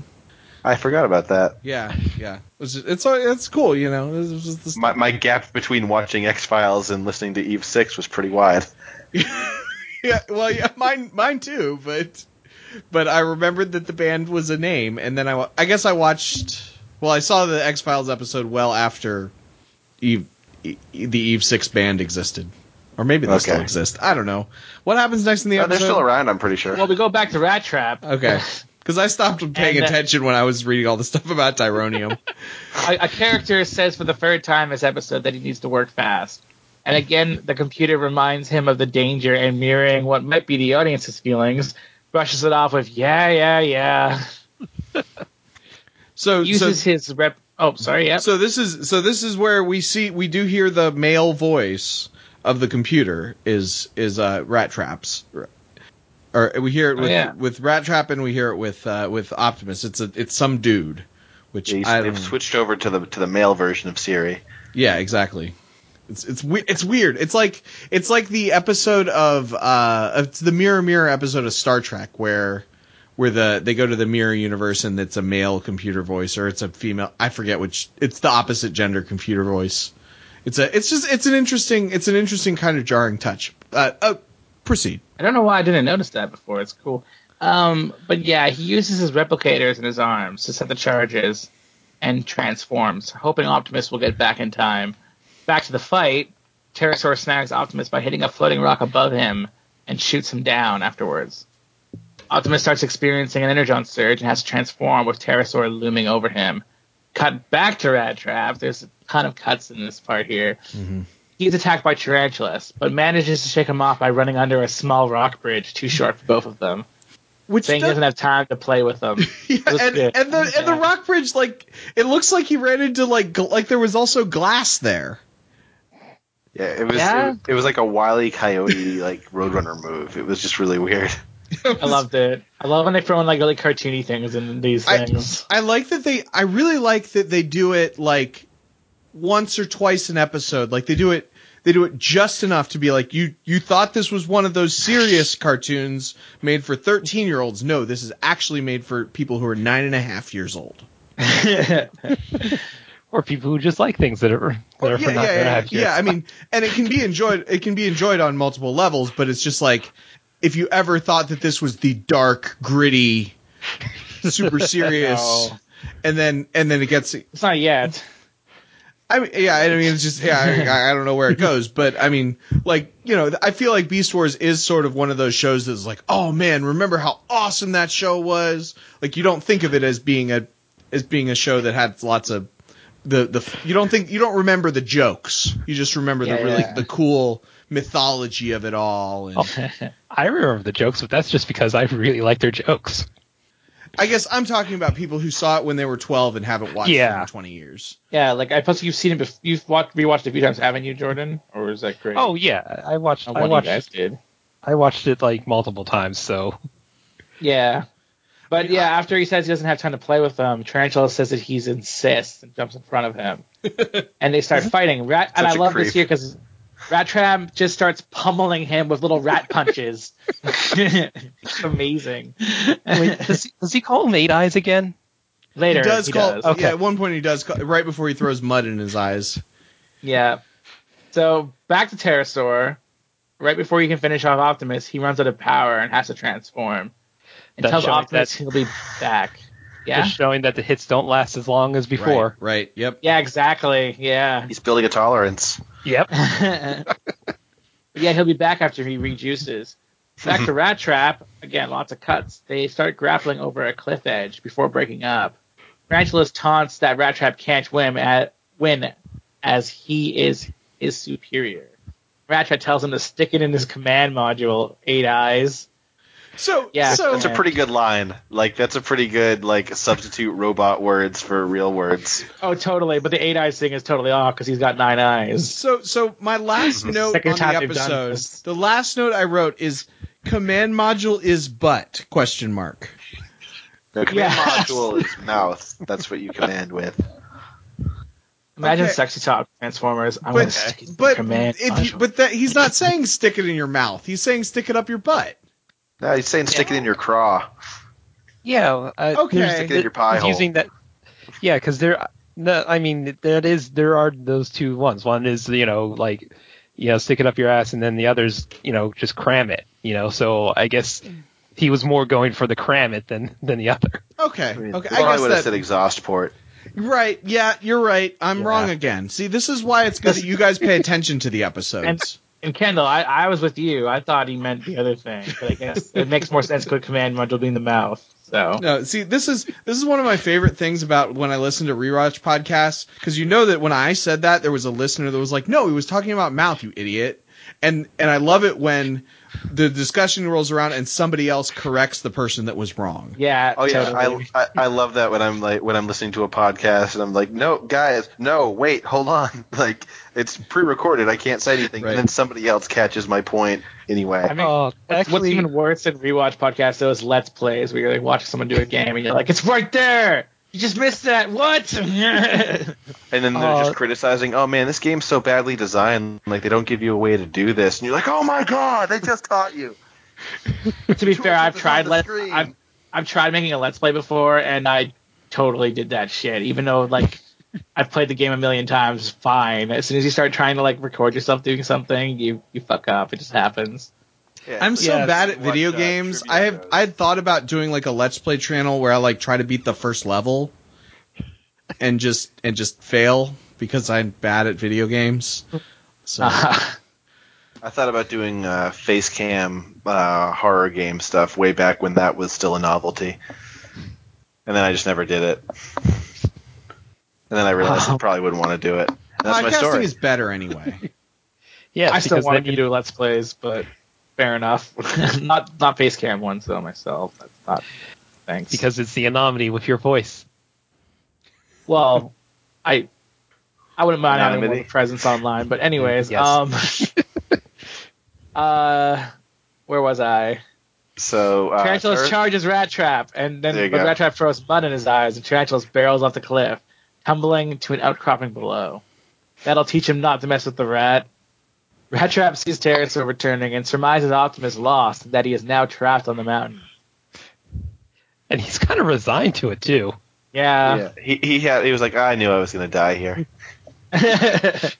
Like, you Like, see, like, every day. He's like, oh, at least I'm going out with a bang. Says that later, yeah. But uh, Terrorsaur returns to the Energon to find the Chargers, and then recognizing the danger, makes his escape. Tarantulas does the same, rappelling down on a web, and Rattrap says that at least he's going off a bang. There you go. Yep. Optimus appears though and says the only place they're going is home, and tells Rattrap to get on his back. Rat So Trap just says, fig- like a- "Oh, go ahead. I just figured out why Rattrap and Dinobot don't get along.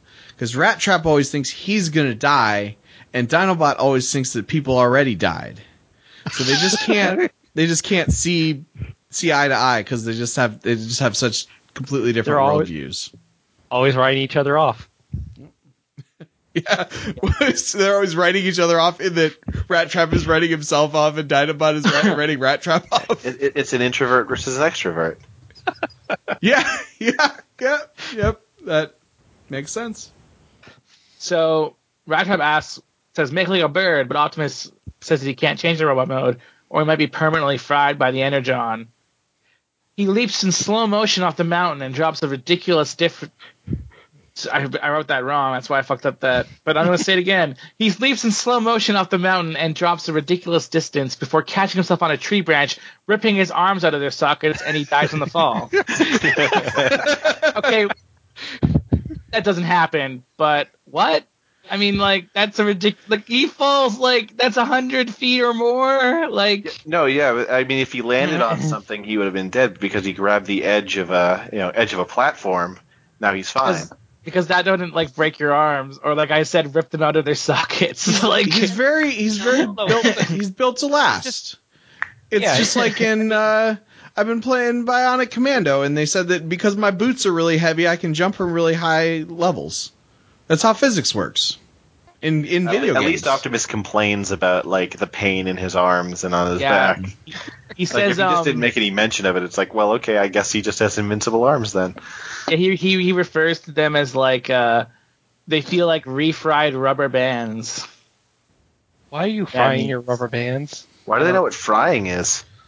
Oh, oh, I just thought of this. I just thought of this. So this would also explain why they only had mapped 500 meters from the thing. Because they're actually the size of the physical toys. So he's actually only like, um, like, God. you know, like six inches tall. No, no. So, so No. he jumped from up No. there. So it's like an ant No. jumping off of a thing or like a No. cat jumping off of a thing. no.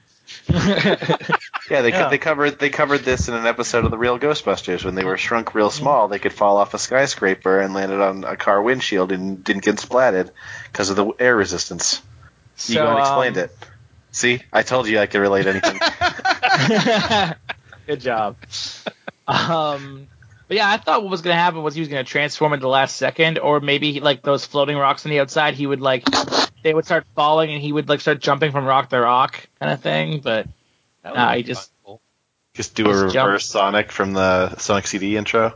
yes, exactly. Love that intro so much.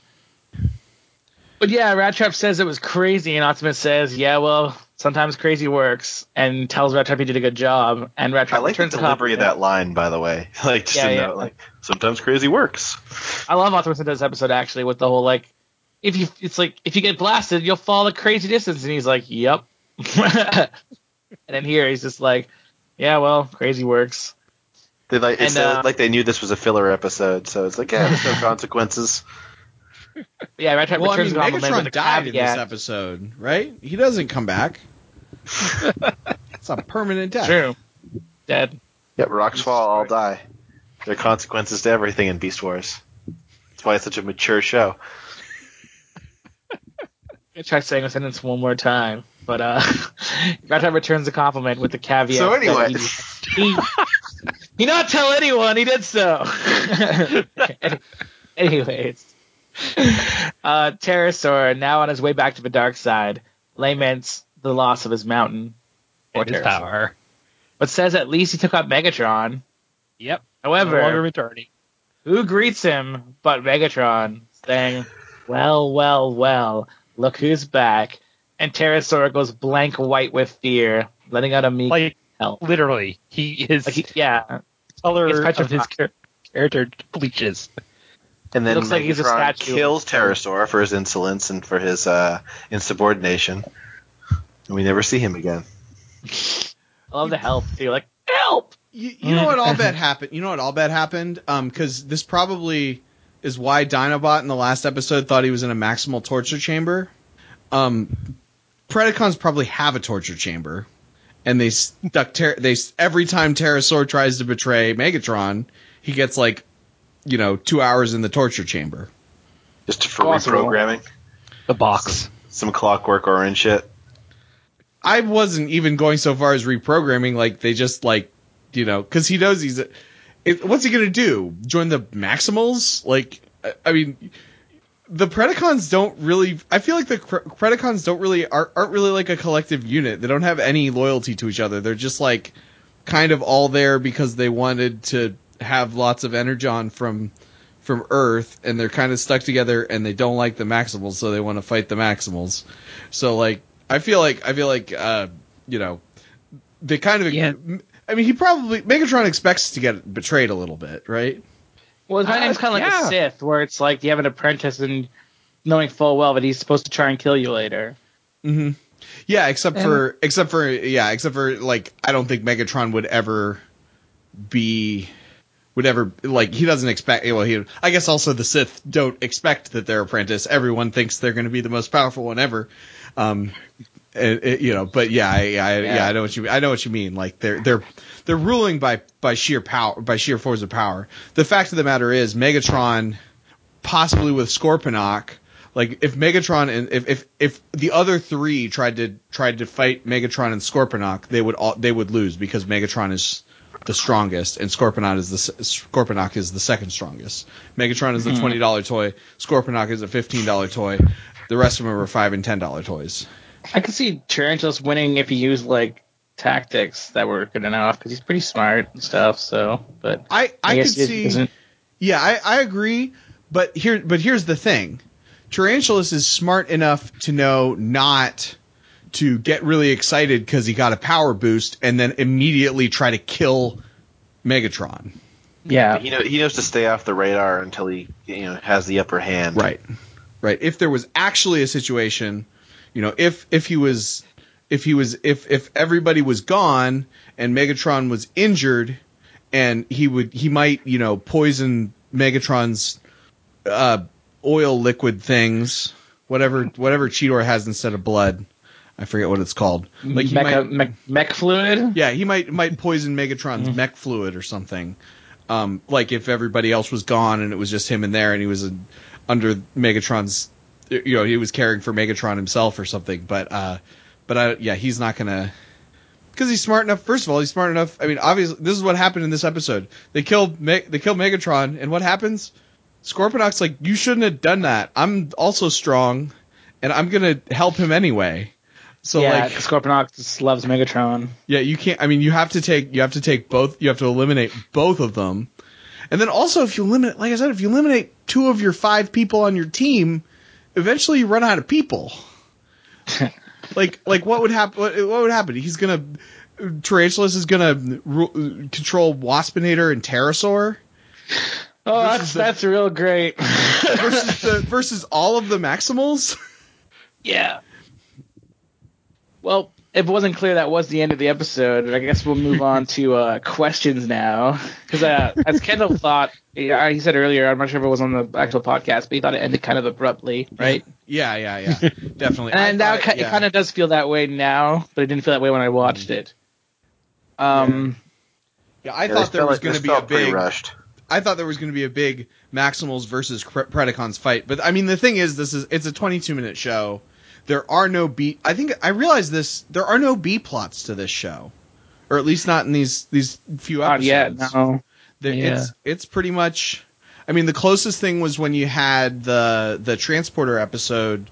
There was sort of what's going on at the Maximal base and what's going on at the Predacon base, but but it really is a a, a straight. You know, these are very linear um, storylines. It's it's it's really it's interesting um, in that you, you know in, in that so you have an episode that's very character driven. Like I don't know there maybe there hasn't been one yet. Uh, I guess the the transporter one was pretty charactery, and then uh, yeah, and the you- and the one with Tarantulas, uh, the web one. Right, right, yeah, that one, yeah, that one was. Or you have like, like last week's episode, which was very mythology driven, or this week's episode, which was more action driven. You sort of have one of those things that they try to do they try to do that as well as they can without trying to insert extra extra B plots. And I think it I think that might be one of the reasons that the show works as well as it does. Well, on to some questions we got last week. Uh, we didn't get a chance to answer. This one, um, these are from Eric, who is on the TWA Facebook group as well as the Penny Arcade forums. He posts a lot on Uh, the Facebook group. Yeah, he's cool guy. Hi, Eric. Um, he asks, what would the host's animal forms slash robot forms and pun names be? Um, I can probably guess mine would be a panda slash Snorlax because why, that is why are you taking my forms, dude, all the time? you took my Yeah. platinum games answer, and now you're taking the panda answer. sorry. Shit. I'm just kidding. I don't know. I'd need something stupid like pandemonium though.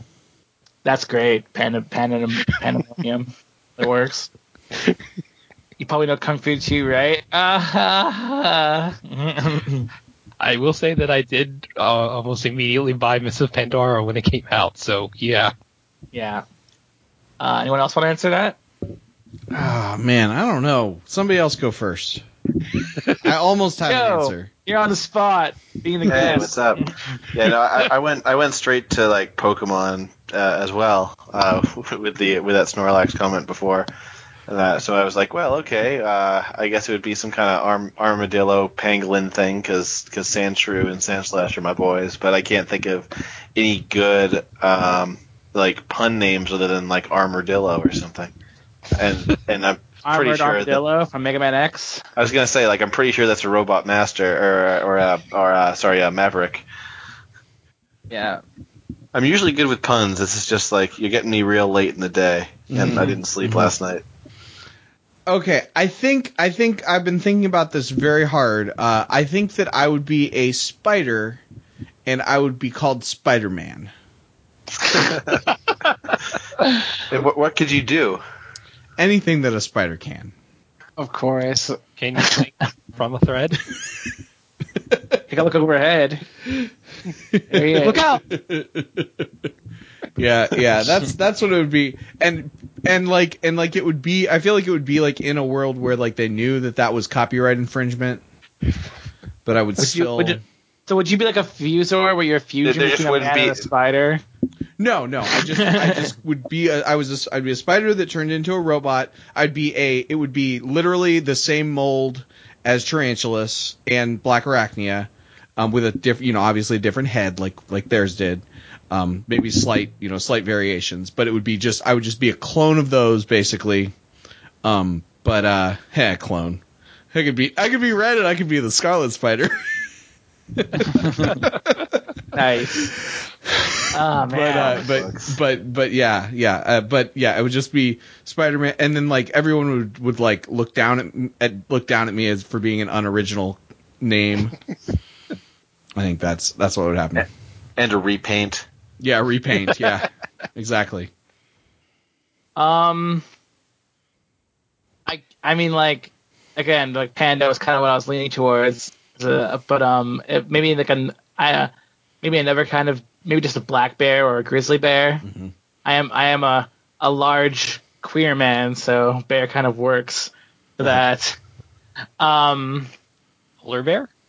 I I- I'd rather go grizzly bear than polar bear. I th- Oh, polar bear kind of connects to my childhood more though, because I, I had these two stuffed animals, a panda bear and a polar bear, and they were brothers in our storylines, and so maybe polar bear, yeah. But you already have that in the show. Um, Hold on. huh? I was gonna say that I think there are panda bear, grizzly bear hybrids. Like No, like sometimes Ridiculous. not panda. They're pol- they were polar No, bear, brown polar- bear hybrids. polar bear. Okay, yeah, that's that's what I meant. They're genetically compatible. Isn't a polar bear black bear hybrid just a panda bear? No, I think it'd be more. I think I'd be a brown bear to be honest, because they're a little bit more. They're they're less vicious and angry as grizzlies, and I'm a pretty chill bro, Oh which is God. whatever reason for pandas. So, So um, wait, wait, wait! I just wanted to. I was looking up grizzly polar bear hybrids, and some of the names for it are absolutely awesome. Like Pizzly bear, Polizzly bear, Prizzly bear, Prizzly grizzly, those are pretty cute. and Donalock. Um, maybe like Ursatron for the name. That's terrible. um, That's not that's not that bad. That that Oh. that actually you know for a, for coming up on the spot that works better than Spider Man. Let's see. Yeah, maybe something like that, or like Ursa Major. Just call him that, like straight up. Just Ursamaton. You you know I was I was thinking one one uh, and this wouldn't I'm not sure if this would be me but like this would be an idea for one. You could have a liger and it was be named Napoleon. Napoleon goes into the War and Beast thing too. So it works. And then and then Yeah. just make a Zoids reference. Uh, And uh, we got another question here from Dark Primus on the Penny Arcade forums, and he asks if you could choose one character from the first season Toyline to be added to the show, who would you want it? Who would you want and why? I think Didn't you guys already answer this one with the polar I'm bear? almost I'm almost positive we answered this one Yeah. already, Yeah. but yeah, like I feel bad think- about that. I'm sorry, Dark. Sorry, Dark Primus. Listen to one of our earlier episodes. yeah, yeah. Get our- Listen to the show Yeah, before you didn't- write in. Yeah, and I think I the one I Jerk. suggested was that uh, that hawk and t- and shark combo fuser. Yeah, and I, I picked uh, the the bull the wolf guy. I can't remember what his name was, but he was a wolf dude. So Um, the maybe Joe can answer it though, because Joe wasn't on that Hold on, episode. hold on. So so well, I think I, I, the only re-answer toys I saw from the Beast Wars line were the ones that were already characters in the show. See, because because because that that I think that if we if I take this question a little bit differently, because you said the diffusors and stuff, he said like specifically from the first series, Yeah. so like of those early So- toys, and like so like yeah, definitely Polar Claw. Uh, I I I always wanted to be in the show because I had the toy, and I hated that I didn't that I you know that he wasn't in the show. Uh huh. Um, And again, for me, Wolfang, who's just a normal, like Yeah. again, like I, I still like him. But if I was trying to pick another one, I mean, I don't really know the other ones. I'm trying to think here. Yeah. Um, maybe that beetle I had that was a Happy Meal one. yeah, Could I add him? I, thought- I had that one too. Okay, so let's see.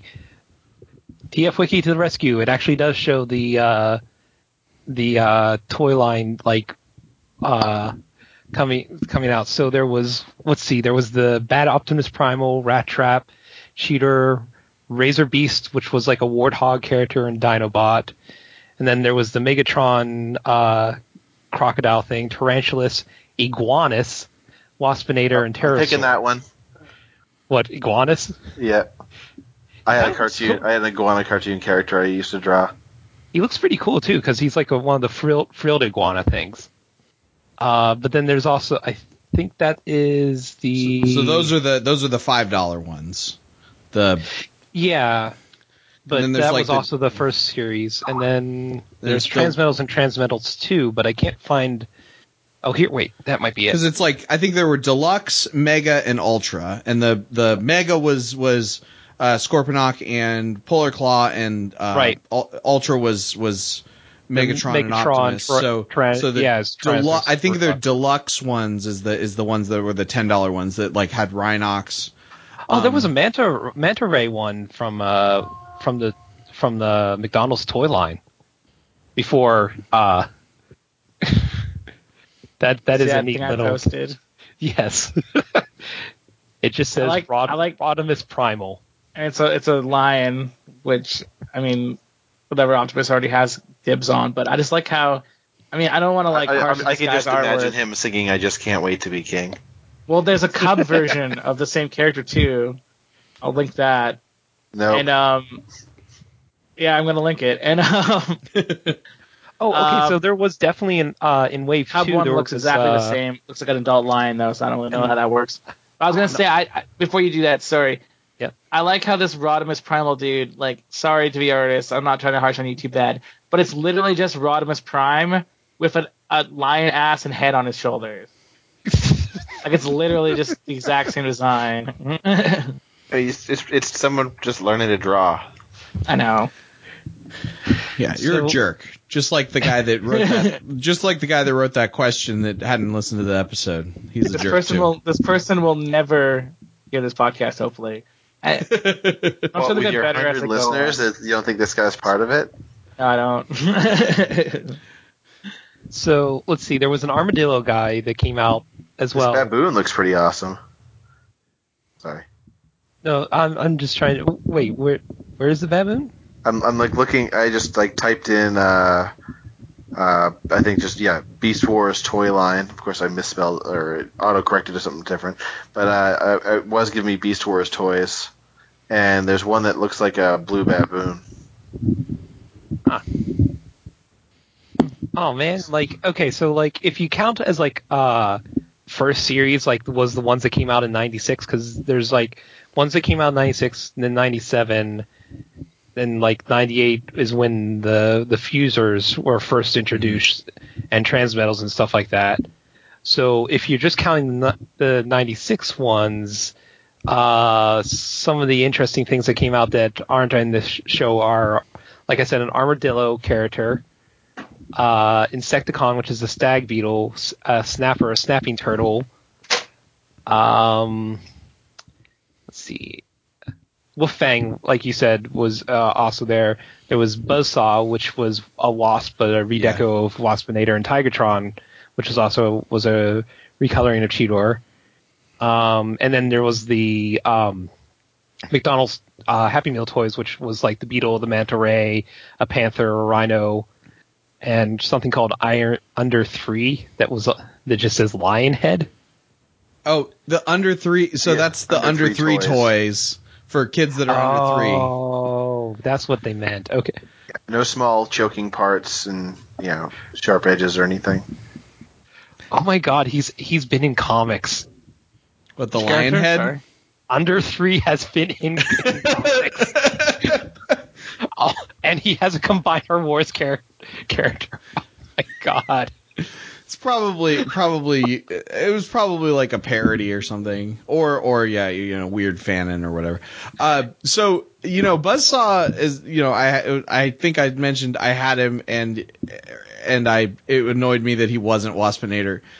If they introduced him into the show, he could be like Waspinator's buddy, and they could just like they'd be friends and then both get like destroyed. Like they would they could uh like You know they'd be like, Team oh, we're gonna we're gonna I got this idea. We're gonna take down yeah, well yeah, like Team Rocket, but like we're gonna take down the the Maximals with this little trick that I just figured out, and we'll do it without telling Megatron, and then he'll be so excited about how great we are. Oh, so they're squatting baboon. Yeah, Squat and Babu, yeah, that's that's I, I was just thinking it'd be kind of funny because Buzzsaw sounds a little more threatening than Waspinator. So I just imagine like he's smarter than Waspinator and he pretends to be Waspinator's friend, but really he's just getting him into shit all the time. Kind Oh, of like their they're head Vulcan canon. I was gonna say their head canon for Skull, Bulk and Skull in uh, Teenagers of Attitude, but more overt, where it's like clearly he's like, "Oh come on, Waspinator! Like Megatron will be so happy if you do that." Oh, It'd oh, really or he's, or maybe they're not friends. Maybe uh, he's, it's the, it's a, it's a different dynamic. They look the same, and everybody mixes them up, and he's super offended about that. Or or one is very aggressive and the other is very passive. Right, right, right. Exactly. Yeah. Um. So did, did we get any more questions, Jordan, or was that it? No, that was that was it. I couldn't couldn't find any or dig up a few. That's okay. Just remember, Still listeners, trying, if you though. want to send us questions, just You know, email us, and they don't have to be about or tweet us or um, put on the Facebook group, and they don't have to be about Beast Wars or Transformers. They can be whatever. Yeah. And um, I mean, there's only so many questions you can ask. I think that's why we, that's what we found by uh, arbitrarily getting the same question twice. And what? how many episodes have we had? Uh, this is shoot. I was trying to remember what. The, It's one, Number two, one, three, like, four, five. Is this the seventh episode? Sixth episode. Sixth episode? okay, so so Yeah, I should also mention that like I sent my first question was like, okay, what's everyone's uh, what's everyone's self-insert transformers, and then tonight we also got the hey everyone, what would you pick? so so both the questions we've already answered. Okay. Yep. Okay. Great. they Great to know that there's a, first there's a one lot. Of, differently though. They were yeah, we, we answered we answered them in a in a slightly different way. That's all Um, you can do. I mean, it's And I gonna think That's think the kind I of thing this that'll dark get this re- this um other guy here that um what was his name Dark Primus. I I I assume he wasn't the listener and was just making a question on the thread. Yeah. just to, like Yeah. Well, he's a request. big he's a big uh, Transformers fan. Yeah. Okay. Well, then he's not a jerk. I, you know. That's fine. I take it back. He had he had the uh, he's had rotating uh, Optimus Prime uh, Avatar Sig combos for as long as I've known him. Well, he clearly knows more about Transformers than I do. So Yeah. I mean, one I remember one distinctly was a pregnant uh, uh, Optimus Prime or like Megatron or something, which was a which was amazing, amazing. and it great. just stuck around forever. And then he changed it to something else, and he changed it back. You know what? Um, I, I love that he did that for like maybe like one one day, and people was like, "Why why are you back to that?" And he's like, "What do you mean? I never changed it. Just start gassing everyone." So, so Dark Primus, if you're listening, you know I appreciated that, like five years ago or however long ago that was. And um, if you are listening, like, try to check out other episodes we have because you might, you might enjoy the podcast. um, and where do you, where can you find more episodes? You can find them on Audio Entropy, an independent podcast collective. That's audioentropy.com. We've got podcasts like Digimon, Digital Moncast, we've got HM96 podcast. Let me tell you about Evangelion. Let me tell you about Homestuck, Let's Place, Teenagers of Attitude, Totally Reprise, and our own cast, War and Beast, which you've been listening to. And all along I the just- Watchtower. Did you say Yeah. HM96? I did. Yes. That was the second one I mentioned. All, um, I know where more are coming in soon. Uh, the ones I listed are simply the ones on our front page. I'm not sure if uh, you mentioned all on the Watchtower. Yeah, that, that's on. That's, That's, a that's a on- Bob Dylan rewatch podcast, right? That's that's a it's a DCAU rewatch podcast.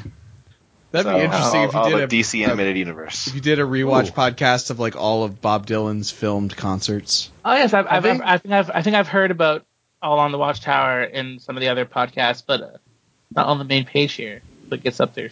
But Is it on the is it on the network? I thought it was I'm just honestly, like I'm, some I actually friends honestly were. not sure. I think it was Oh. it was spawned from the same forum, which I assumed means it defaults to uh, in the same network, but maybe it's not. Yeah, I mean, But I know that, regardless, yeah, give it a I'll plug listen because it sounds cool. I love DC animated I, universe. I was going to ask if they had mentioned anything about Teen Titans Go yet.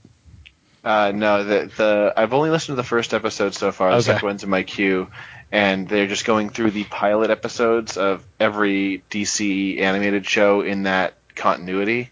Um, so Teen Titans might not be that- on it because Teen Titans wasn't part of the AU, Right. like the animated universe. Certainly not. wasn't, so certainly it- not Teen Titans Go.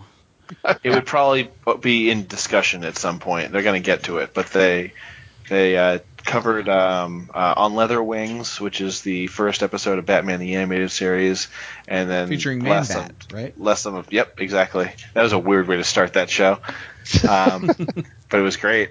I then, still uh, love that uh, Nearly Got Him episode. Like, it, I think it won awards in it, but that's still like one of my favorite animated series episodes. I threw a rock at him. Big rock. good. uh, I got, I, I- got the, that was- the whole that was my- set of the animated series. It's really great. I really, really wanted uh, uh, Killer Croc in Suicide Squad to say I threw a rock at him at some point. oh my god, it's been so good. It would have it would have Oh, made that movie not terrible.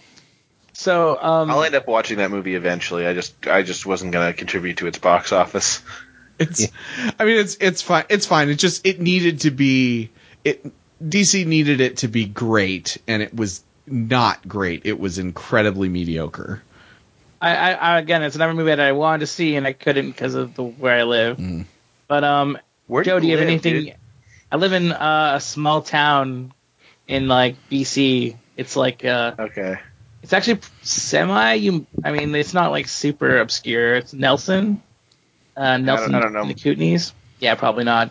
I'm just saying. You don't know your you don't know your, your British know. Con- Columbia geo- geography. Someone I listening like I know heard Nelson. Vancouver and It's like not- some of the yeah, surrounding yeah. areas, and like that's I'm in the opposite side of the continent from you. Oh, so Yeah, yeah. you're you're So- Canadian too. Okay, you might actually know geography then. Okay. But yeah, we're a small town and we have a community-driven theater. Like the theater is not like corporate. That's right. So rad. we only we only get like uh, a, a couple films a weekend, and we have and, and unless there's something really big like Civil War or Star Wars, Star Wars lasted for like a whole month. Um, they only last for the one weekend, and then they move it in for another one because there's only one screen.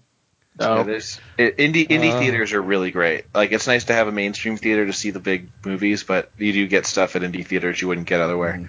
other- it's true. places. Yeah, we- There's uh, there's two of them here in Atlanta, which is and they're like walking distance from each other, which is very fortunate.